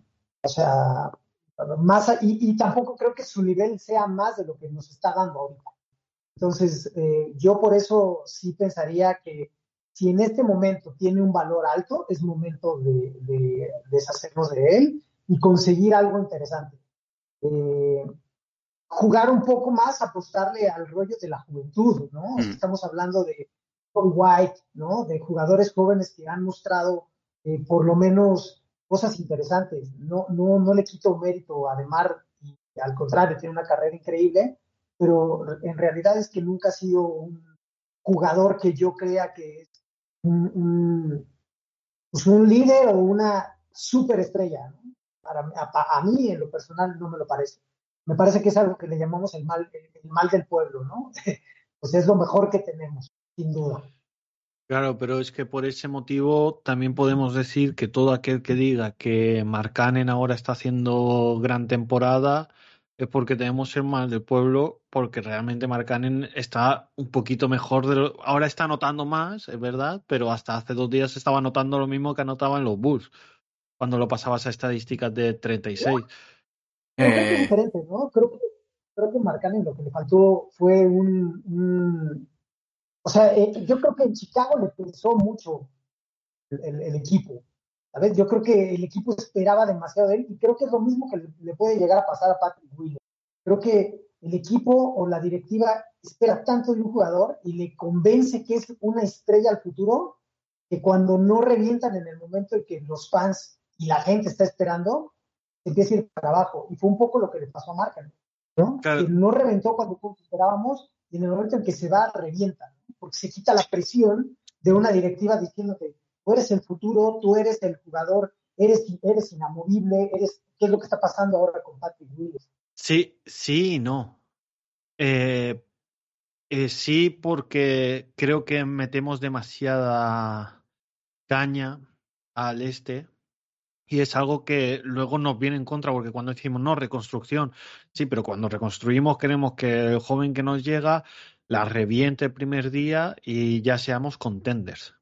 Y eso es algo que rara vez pasa. Ayer lo estuve poniendo en Twitter que todas las estrellas, Jordan tardó 8 o 9 años en llegar a en llegar a ganar un anillo. Mm. Eh, Kobe Bryant tardó 4. Eh, ante Tocumpo tardó 9. LeBron tardó 9 y tuvo que cambiar de equipo. Eh, el único que estuvo así cerca de estar en esto es Tim Duncan, que tardó dos años desde que fue eh, drafteado. Y porque se juntó, pues todos recordaremos en el. Bueno, todos recordaremos. Yo no recuerdo tanto porque acaba de nacer, como aquel que dice. Pero en el 99, que fue el, el año que se paró la regular season porque no hubo acuerdo, y el primer año de Popovich que fue todo así un junte y acabaron ganando el anillo. Pero es que es muy difícil, que llevamos dos años de, de proyecto, que no va a ser llegar y besar el santo, que eso es una cosa muy complicada. Es que pedimos que Dalen Terry llegue y sea el como si fuera Jokic, por mucho que haya sido un pick alto que esperamos que Patrick Williams llegue y reviente pese que acabe de llegar de la universidad y casi ni la haya pisado porque es el jugador más joven eh, que tuvimos durante cuando fue drafteado fue era el jugador más joven de toda la liga. Es que queremos cosas que no son reales. Queremos llegar y ganar el anillo, pero acabamos de volver a competir en playoff. Porque estábamos haciendo el ridículo, estábamos paseándonos por, toda la, por todas las canchas de la NBA. Entonces, hay que tener claro que está claro que vivimos en la época de dámelo ya que quiero ganar ya. No puedo esperar a mañana, tengo que ganar ya. Pero tenemos que tener claro de que eso es irreal, que una franquicia necesita muchos movimientos, necesita muchos años, necesita mucha espera. Que será con Lavin, que será con DeRozan, que será con Busevic, no lo sé. Pero a lo mejor para llegar a unas finales del este tenemos que esperar otros dos o tres años. Que lo que tenemos que hacer ahora es ir compitiendo desde ya, pero es que este año no, el nivel del año pasado era irreal, porque estuvimos primeros en el este hasta muy pasada, más de media temporada. Pero es que el nivel de este año también es irreal. no somos tan malos en ataque como se está mostrando hasta ahora. Es que estamos siendo, en los últimos 10 partidos hemos sido el mejor equipo defensivo. Que sí, que es, eh, está muy cortado a 10 partidos porque es muy difícil ver por 10 partidos. Pero es que somos, tenemos muy buena defensa. Tenemos muy buena defensa y matamos a Billy Donovan, sí es verdad. Billy Donovan en ataque es pésimo. En ataque es pésimo. Necesita un asistente que le ayude, que le haga la ofensiva. No puede él decir ni una palabra ofensivamente porque es pésimo, es nulo. Pero defensivamente, vamos, el equipo, de, el equipo de Boylen, que era un equipo defensivo, era 100 veces peor que esto. Pero tú te has fijado con, lo, con las rotaciones que está haciendo. Porque lo ponía yo el otro día. Tenemos tres tíos en el top 25 de la liga en minutos más jugados.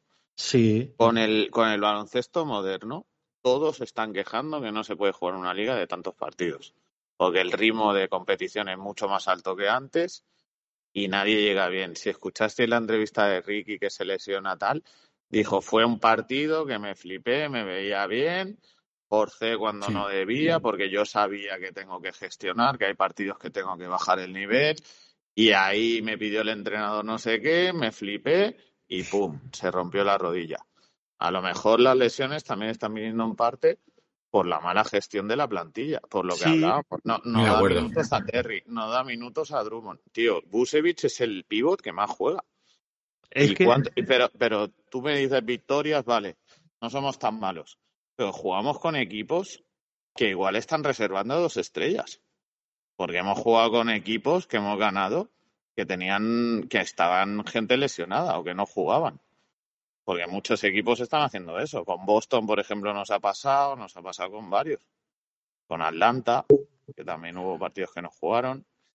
Y nosotros eso, me, me vengo a referir que nuestro nivel real tampoco se ve porque nosotros estamos jugando con todo lo que tenemos todos los partidos. Pero hay equipos que no, que están trampeando ahí, este partido lo pierdo, me voy al otro a jugar sí. a tope para llegar bien al final de temporada. Por ejemplo, Golden State está jugando a llegar fuertes al final, no la temporada la están tirando un poquito. Yo creo que apretarán a partir del All-Star.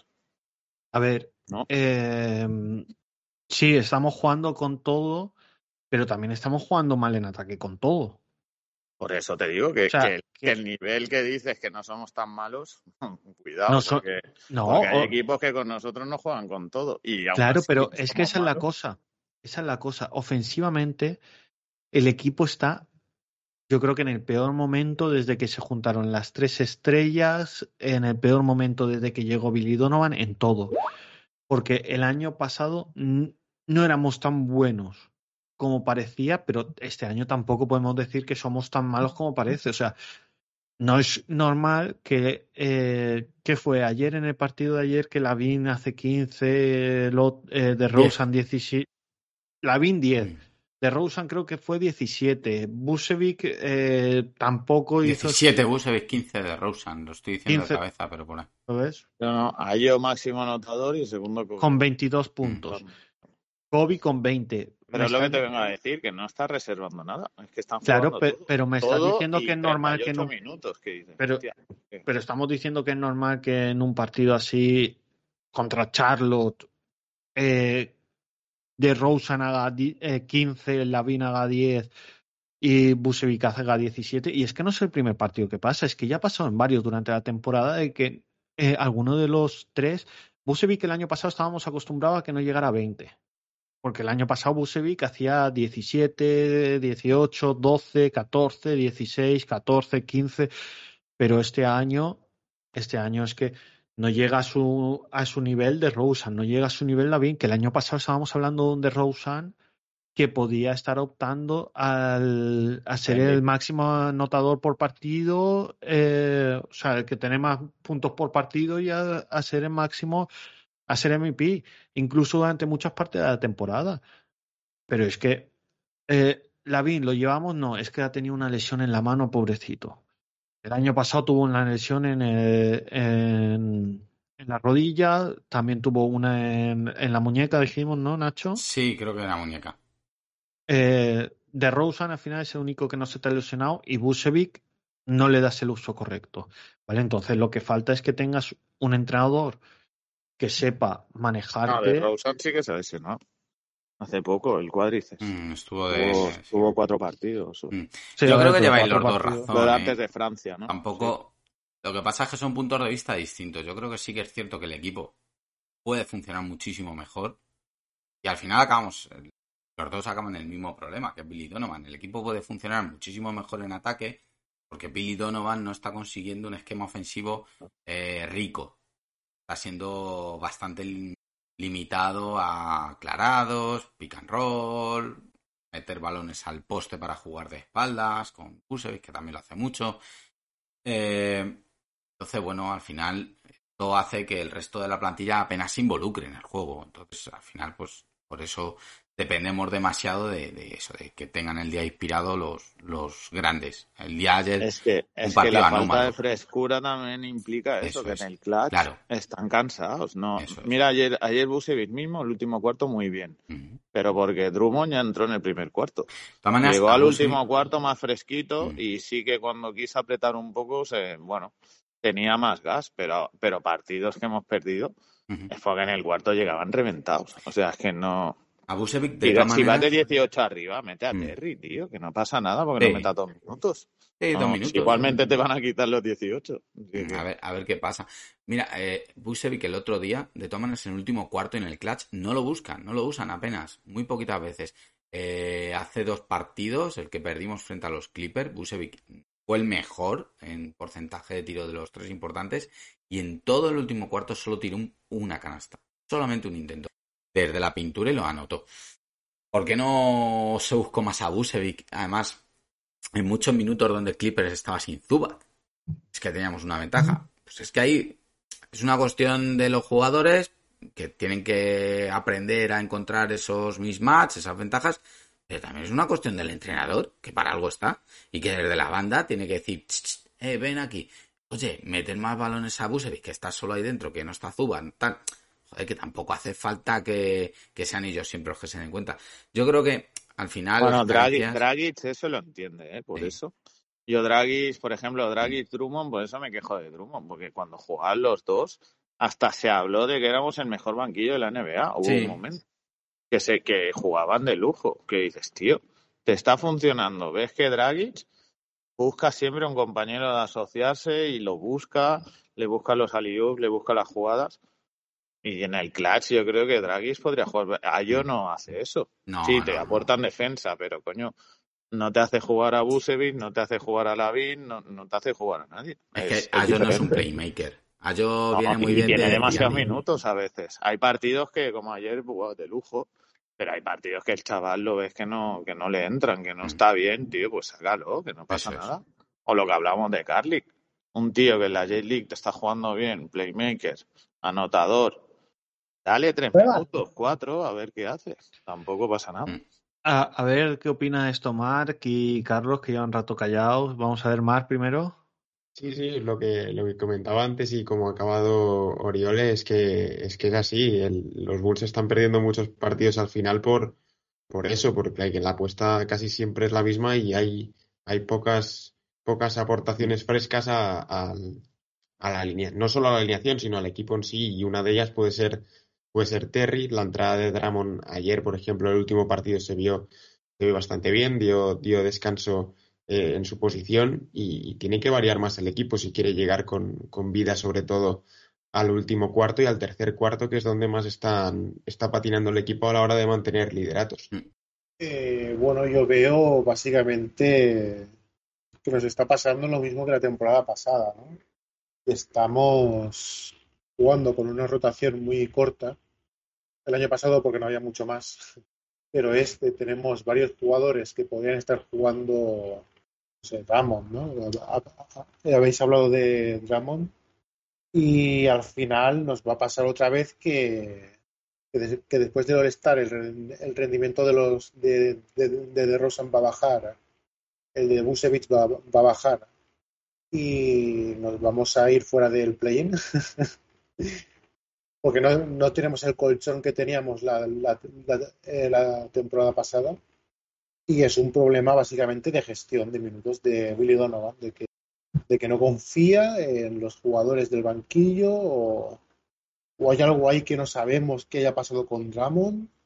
Porque además a Ramón esto le ha pasado en varios equipos más. Que, que lo ve entrenar. Es que es lo que tú dices. Le ha pasado en varios Mm. equipos. Es que lo ven entrenar y al final no lo quieren meter porque Sí, es porque normal. Ramón, claro. Así que lo, lo mismo hay algo que no trasciende, que los fans no Pero saben. por números tampoco está tan mal, ¿eh? O sea, no, a mí me ha sorprendido para bien. Ramón no. Sí, hombre, por No sé. números, números debería de jugar mucho más. Sí, y en ataque tampoco es que esté funcionando tan mal. eh, sobre todo con Dragic se entiende bien, le mete sus alley le tal. Por, por números hubo un jugador que combinado con Jordan metió 70 puntos. Sí. Sí, claro. No, pero mira, mira, ayer mismo mete los mismos puntos que, que Busevich en la mitad de tiempo. Mm. O sea, También le buscan mucho, ¿eh? Sí que es cierto que ayer... eh, Dragic, Dragic, Dragic se aso- yo, yo he visto, por ejemplo, con Drummond se asocia un montón Mm. y con John Jr., que también estuvo en Miami, también cuando sale ya lo Mm. veo, sale el tiempo muerto, ya está hablando con él, ya está maquinando jugadas, estate atento, que no sé, o sea, porque es un, un base puro y busca la jugada de Mm. tal, si no hace la marcha atrás esa y tira, y si no, pues le da la asistencia al, al otro que ya está atento para entrar. Bueno, es entonces estamos de acuerdo. Habría que tradear por un guard y hacer a Sí, hombre, claro. que y, y- es lo que nos daba Alonso. Alonso nos daba un ataque mucho más combinado y más, mucho más variado. Te, te Sí, pero lo- te resolvía toda la pizarra de Donovan, porque es un tío que te inventaba y te hacía cosas que, pff, que nadie intuía. Entonces eso te da una variedad que, que ahora no hay. Ahora- Sí, pero lo que me refería es que hay que traspasar por un guard y hacer a Draghi que entrenador de asistente de, de la ofensiva. o sea, Pues, sí, pero Mo Chicks está ya mayor. el pobre. ostras, Mochi, da cosita verle de vez en cuando al hombre ahí. Eh, hablando de esto, que. Sí, hablando de a colación de lo que estáis comentando, es la última noticia que tenemos, que es de, iba a decir esta misma tarde, ya hemos cambiado de día, pero el 3 de febrero, entre toda esa locura de que Irving ha pedido el traspaso, eh, Charania ha dicho que los Bulls están siendo uno- un equipo muy activo en el mercado, preguntando y moviéndose, y que sobre todo están buscando ayuda en el puesto de guard. O sea que estamos buscando lo- la front office, por dicho, está buscando eso, está buscando un Está guard, buscando otro escolta. está o un base, o un playmaker, no sabemos. Eh, Escúchame, que vamos a, a tradear a, a por otro guard y vamos a acabar con Derrick Jones jugando de 5. pero titular, sí. Bueno, ya lo hace, ¿eh? ya lo hace. Sí, claro. Sí, pero ya empezando de titular ya sería. Bueno, vamos a ver qué es lo que pasa, porque nos queda nada, nos quedan cinco días para, para el trade deadline y, y esto está calentito. Yo creo que lo que sí que tenemos todos claro es que de los tres hay que mover a uno. Y, y esto es, es algo evidente. Y, Y que si no hacen nada, este equipo no, mm, no, no tira. Alonso no hay que esperarle, es una de las otras conclusiones que sacamos, No. que no se puede esperar a Alonso, que hay que mover a uno de los tres. Y yo optaría por mover a DeRozan o Lavin, porque al final son los dos más incompatibles. Al final Busevic es el, el que es más distinto a ellos dos. Al final, el, el que es más incompatible Sí. es la, la mayor incompatibilidad viene entre ellos dos, Lavin y DeRozan. Y ahí, pues bueno, Claro, yo me decidiría por Busevich por contrato. ya, que- luego está Es ahí. el que se, es el que queda libre. También es el menor valor, ¿eh? Es por el que menos vas a sacar. Complicado, pero bueno. Vamos a ver. Están estos cinco. 18 Busevich ahora, 22 millones. 22.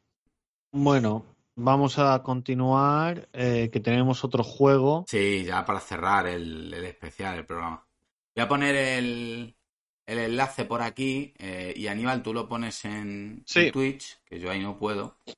¿Quién es el entrenador de ataque, por cierto? ¿Es Mo Chicks? No, no. Mo Chicks creo que es el de defensa, ¿no? Eh, buena pregunta. No sabéis.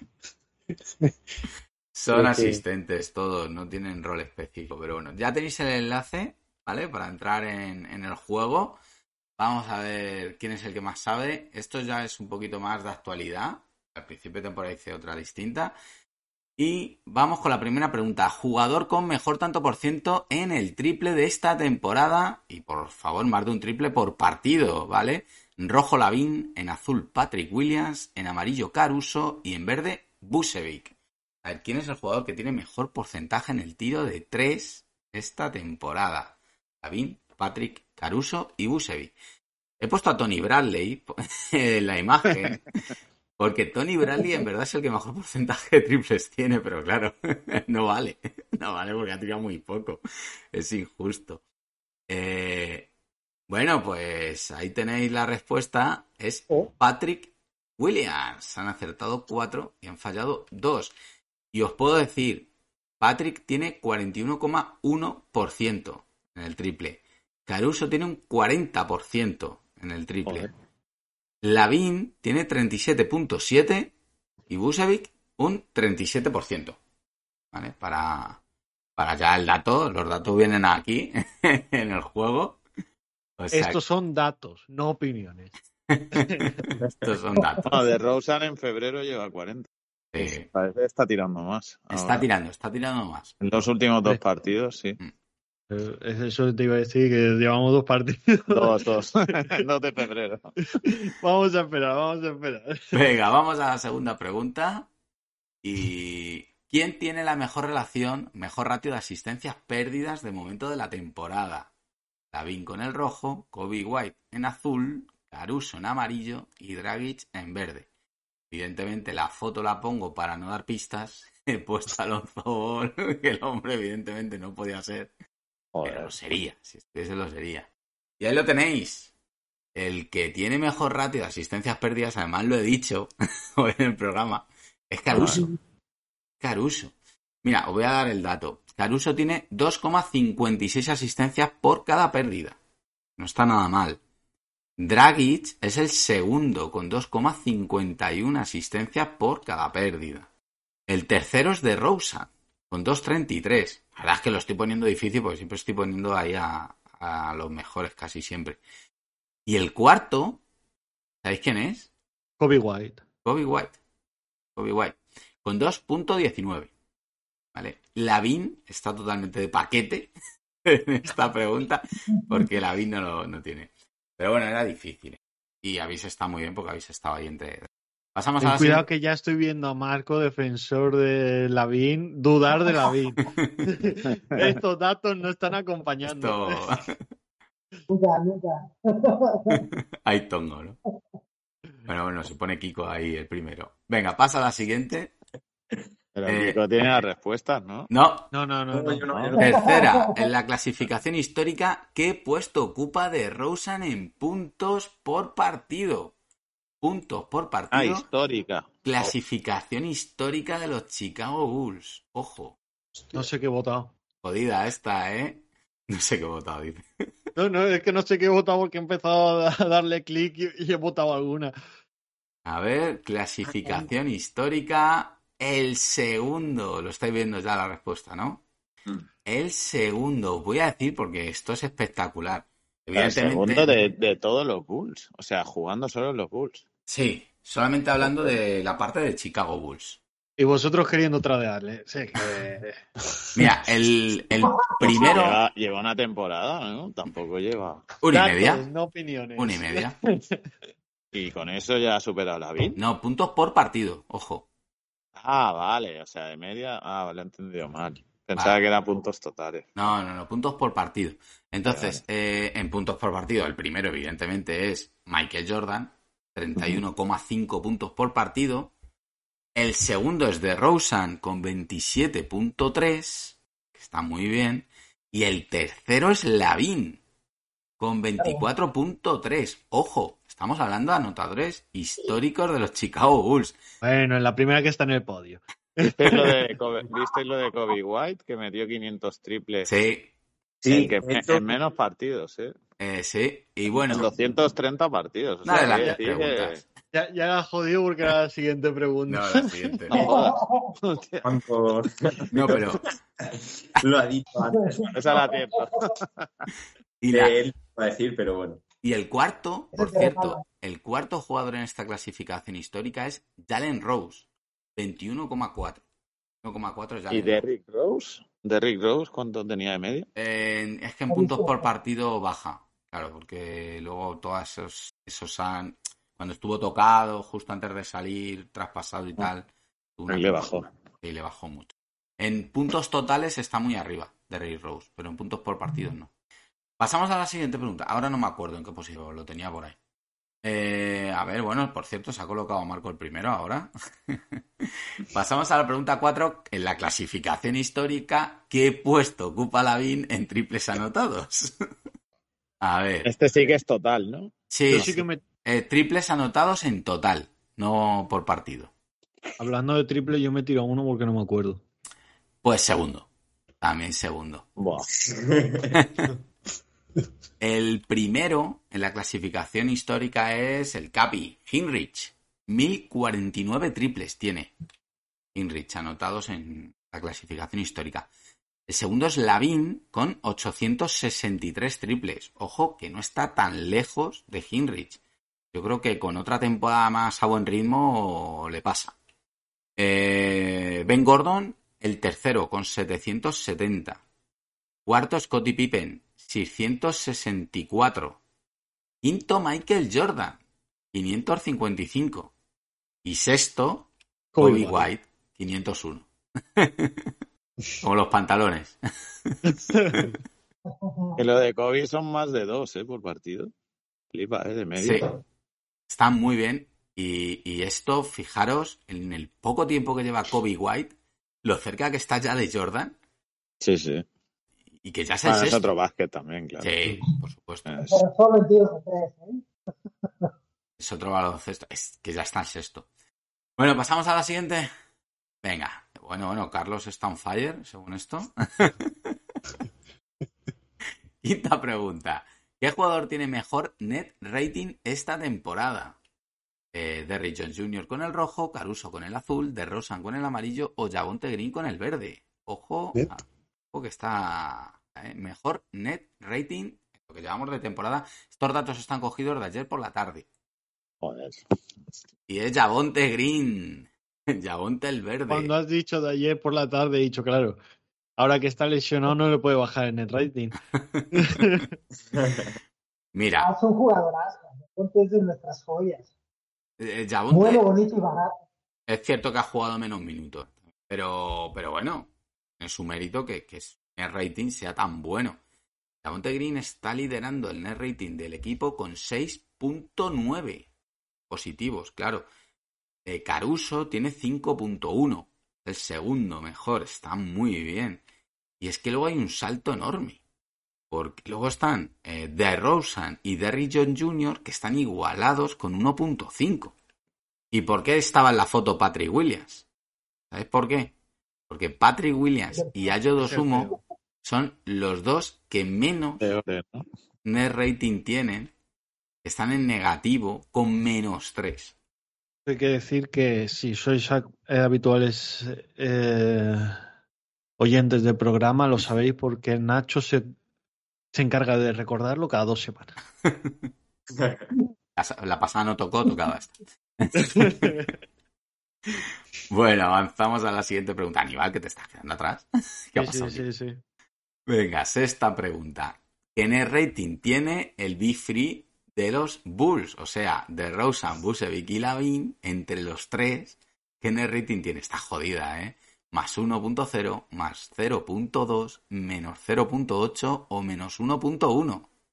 Ojo que estás muy jodida. A ver qué net rating tienen. Ya ha salido la respuesta, ¿no? No habéis acertado ninguno, porque es el peor dato de todos. Menos 1.1. No estamos en positivo, lo siento, por los que pensabais que estábamos en positivo cuando juegan las tres estrellas. Marco, Todos, eh, bueno, todos no, hay dos personas que sí que sabían que estábamos en negativo, pero todavía era peor. Menos Pero 1.1. tampoco fue punto dos. Yo puse Eh. 0.2. O sea, positivo, pero no tan positivo. Esta es una de las razones por las que yo creo que no pueden estar juntos. Su net es negativo. Y ya llevamos muchos partidos, como para que siga así. Bueno, eh, paso a la siguiente pregunta, que aquí no hay mucho más que comentar. No ha acertado nadie, con lo que se queda igual la clasificación. Pregunta 7 de 10, mejor terceto en net rating de la temporada. Evidentemente estos tres no son, pero por ahí están siempre. Fíjate qué curioso, de Rosen, Bucci White, de Rosen, Bucci Caruso, Lavin, Bucci Caruso o de Rosen, Lavin y Caruso. Jodida, ¿eh? Está jodida, ¿eh? Lo, he- lo he puesto difícil. Tiempo. Tiempo, bueno. ¿Quién ha Venga, acertado? Porque digo, este sí- ¿Quién ha confiado en White? ¿quién ha confiado en White? Claro, Mira, en White por encima de Caruso, digo. Mira, eh, también es cierto que es el terceto que menos minutos tiene. El filtro, hay un filtro aquí, evidentemente, ¿vale? El filtro estaba hecho a 250 minutos. ¿Vale? Creo que como mínimo tienen que haber jugado 250 minutos juntos, porque si no, es un poco locura. El primero de ellos, que es el de DeRozan más Vucevic más Kobe White, tienen más 8.9 en 284 minutos. O sea, estábamos hablando que esos dos mismos, de Rosan, Butch, con Lavin, estaban en negativo. Pero si quitas a Lavin y metes a Kobe White, están en positivo por mucho.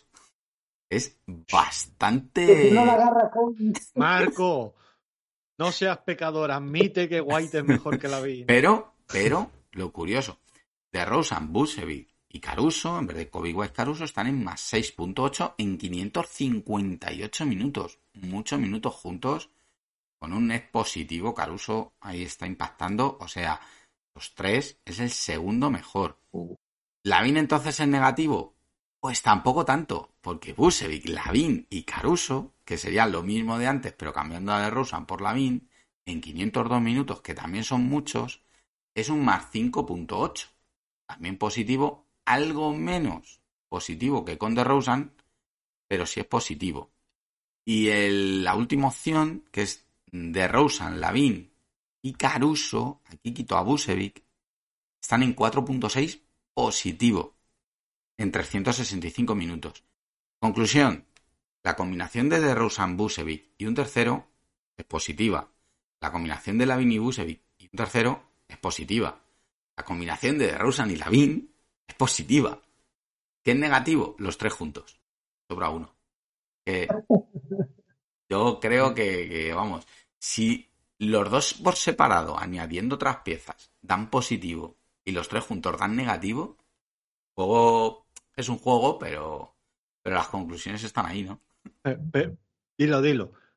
Pero son datos, no opiniones. Bueno, pasamos a la siguiente pregunta. A ver, aquí, uh, qué mal. mal. Venga, octava pregunta. Puesto de los Bulls en D rating antes del partido de los Charlotte Hornets. Estamos décimos, undécimos, duodécimos o es que. Esta pregunta 10, tiene mucha 11, trampa, porque 12, si 13. fuese de los primeros, de los últimos 10, estaríamos los primeros. Bueno, pero yo digo de la temporada entera, estamos el 10, el 11, el 12 o el 13. Bueno, bueno, eh, aquí veo que habéis hecho la tarea. No. Puesto 12, puesto 12. Eh, estamos el puesto 12 con 112.6 en defensa. El primero son los Cavaliers con 109.6, tres puntos por encima. Y el último los Spurs, Antonio Spurs, con 120.1. La defensa de San Antonio patina este año. Voy con la siguiente. Venga, que quedan dos. Eh, Está, ojo mosqueado, menudo, menudo salto, ¿da? Novena pregunta. A 2 de febrero, ¿qué puesto tienen los Bulls en tanto por ciento de rebote ofensivo del rival? Ojo. Ah, del rival. Ah, del rival. Del rival. Estamos en promedio de la liga, somos top 10, somos de los últimos, somos top. Es una pregun- pregunta trampa, seguro. Sí, sí. pregunta trampa, seguro, sí. Y sí, efectivamente, la pregunta trampa no ha acertado nadie. Top 5. Top 5 lo comenté aquí eh, en el programa, yo creo, con Digo, Kiko, no sé si te acuerdas, cuando analizaba la defensa de los Chicago Bulls, ya que parecía mentira, que ojo y todos los problemas de rebotes ofensivos que nos cogían, pero, pero luego somos de los mejores equipos en tanto por ciento de rebote ofensivo del rival. Eh, bueno, es curioso. Estamos ahí. Vamos, cuarto es 26,5. Primero son los Celtics. Estamos cuartos con 26,5. El primero son los Celtics con 25.3 y el último los Brooklyn Nets con 31.2. Bastante curioso, la verdad. Y última pregunta, esta puede decidir juego, ojo, aquí no ha acertado nadie. Y la pregunta final que decidirá el juego, porque hay mucha igualdad, es ¿cuál es el jugador favorito de Aníbal esta temporada?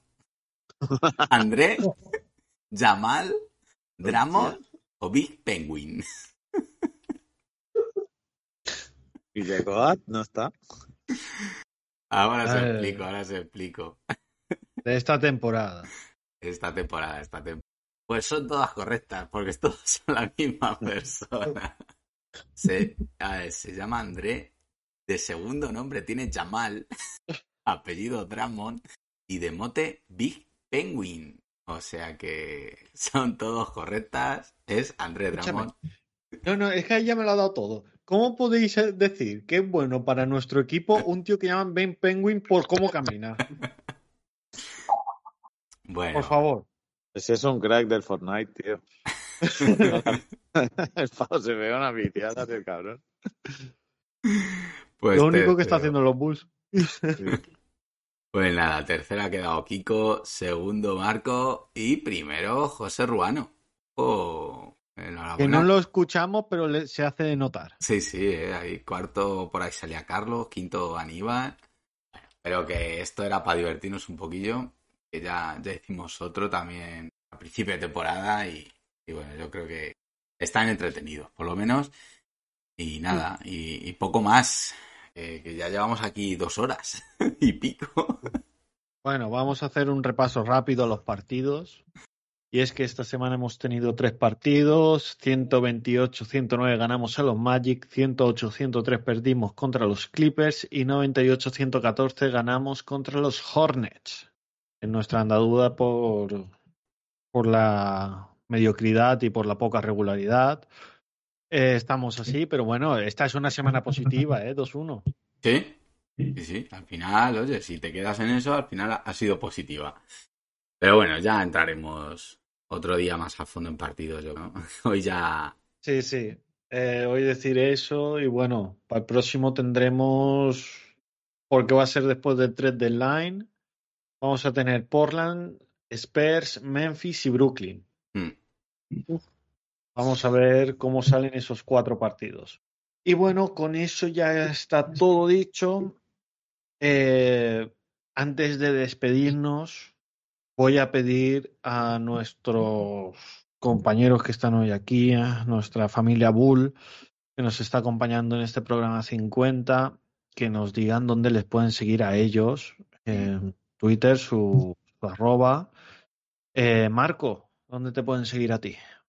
En Twitter eh, es arroba toro-rojo mx y ahí estaremos dando, eh, pues la, la verdad le pegamos mucho cuando el equipo pierde. ¿eh? Y cuando gana a veces también, hasta que no Ah, no, sí, termina de, también. ah, cuando no termina, hasta que no termina de certificar la victoria, hasta que el árbitro no pita al final, también le pega alguna. de- Ya verás en este Marco minuto es 20 bipolar. lo que nos queda. Marco mete caña al día siguiente ya, ¿no? Sí. Yo reparto, ya después se me baja el coraje y ya. Arroba toro rojo. un gran Marco. Lo de MX no es porque sea de México, ¿sabes? Es porque el MX está de moda. Oriol, ¿dónde te pueden seguir a ti? Pues yo, ah, mira, arroba entrena en BCN. Que era, bueno, una cuenta que tenía del club y, Y Y ya ahí- te lo has tomado como tuya. sí, ya me la he quedado. Carlos, Eh, yo no tengo Twitter, pero me pueden seguir, yo que sé, en Instagram mismo, que es mi nombre tal cual. perfecto. Solo subo fotos del gato, pero bueno, está, está ahí. Pero te el gato de los alegría Bulls. que los Bulls. Eh, Mosqueado nos dice que no, no me dejaba chatear. Mosqueado es mi nombre de guerra como los Bulls, que es un toro cabreado. y bueno, Mark, que bueno, siempre está tuiteando cosas de los Bulls, tiene una cuenta ya dedicada exclusivamente a hablar sobre NBA, sobre todo de Bulls. Y dinos tú dónde te pueden seguir. Pues en esa misma cuenta, en Twitter, arroba markferranbulls y después también en la personal en Twitter, arroba markferrang a secas.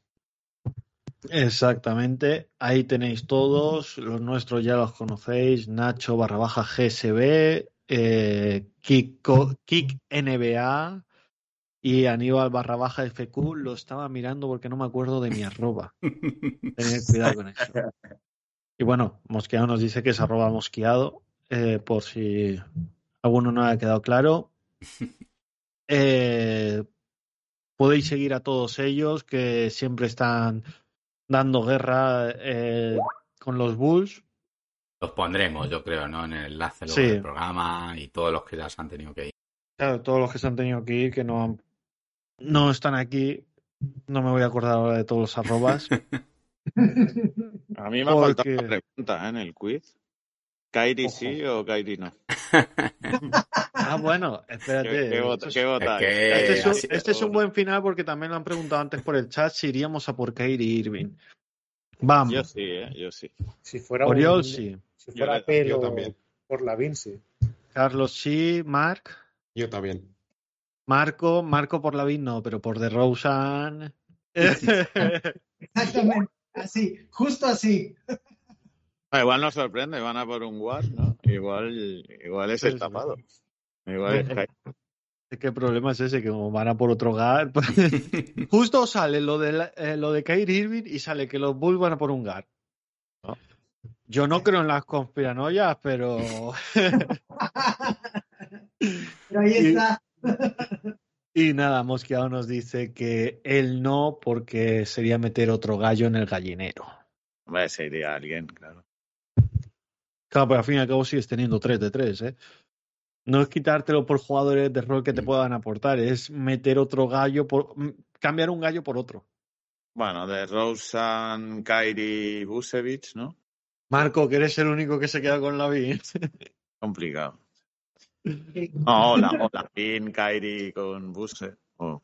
Porque Sí, por eh. Buse no te lo, no creo que te lo Claro. No, ser es por que yo no- yo- por DeRozan. Vamos, No, sí, pero es que yo no salarialmente juntaría- encaja. Yo Pero no por no encaja, ¿no? Por pasta. No, con DeRozan tienes que meter 10 kilos más. Bueno, 10 kilos, algo más tienes que meter. Sino que, y luego sería entrar en lujo, pero bueno, pues lo mismo con Irving sí que quieren entrar en lujo. Ahí ya Bueno, Aníbal, Aníbal les devuelve a Drummond, ¿no? Claro, sí, sí, sí, lo primero que hago. Pero escúchame, me pago yo un viaje a Chicago y luego me pago otro a Nueva York para llevarles a Dramon. Ganan el anillo y flipas. Oye, pero al Vamos con el anillaco ahí, ¿eh? yo creo que vamos, va- o sea, para que esto sea justo, Aníbal, si la temporada de Drummond no es mala, ¿eh? No, No, no. Entonces, al final de la temporada se va a ver, si sigue, aunque juegue pocos minutos, si lo sigue jugando bien, vas a tener que pagar. Claro, después. pero es que estamos diciendo eso después de un partido cuando lleva 10 malos, que hace dos días estábamos diciendo No, no, que no. Los era números que están Dramon ahí. hubiese Principio, de- principio de temporada con Draghi jugaron muy bien. Son datos. Y aportaban de- Ojo que ha cogido mi frase. Ojo que ha cogido mi frase y le está dando la vuelta. Vamos a terminar aquí el programa, que aquí al final acabo jugándome algo más. No, en serio, muchísimas gracias a todos por estar aquí esta noche. Gracias por el programón que lo habéis hecho vosotros directamente. Nosotros hemos estado aquí viéndolas venir. Eh, muchísimas gracias a Mosqueado que nos felicita por los 50 en el chat. Eh, y nada, muchísimas gracias por estar con nosotros en este programa número 50. No será el último especial que hagamos y no será la última vez que os llamemos eh, Marc, Marco, eh, Oriol, Carlos, José. Estáis invitados, igual que Leandro, Luca, todos los que han estado al principio, todos los que no han podido venir, que nos acordamos de ellos, que ha habido mucha gente que ha querido venir, pero no ha podido por trabajo, lo que sea. Entonces, no será la última vez, haremos más quedadas eh, próximamente y os volveremos a invitar para si queréis pasaros. Muchísimas gracias por venir a este programa número 50 y eh, hasta pronto, chicos. Gracias.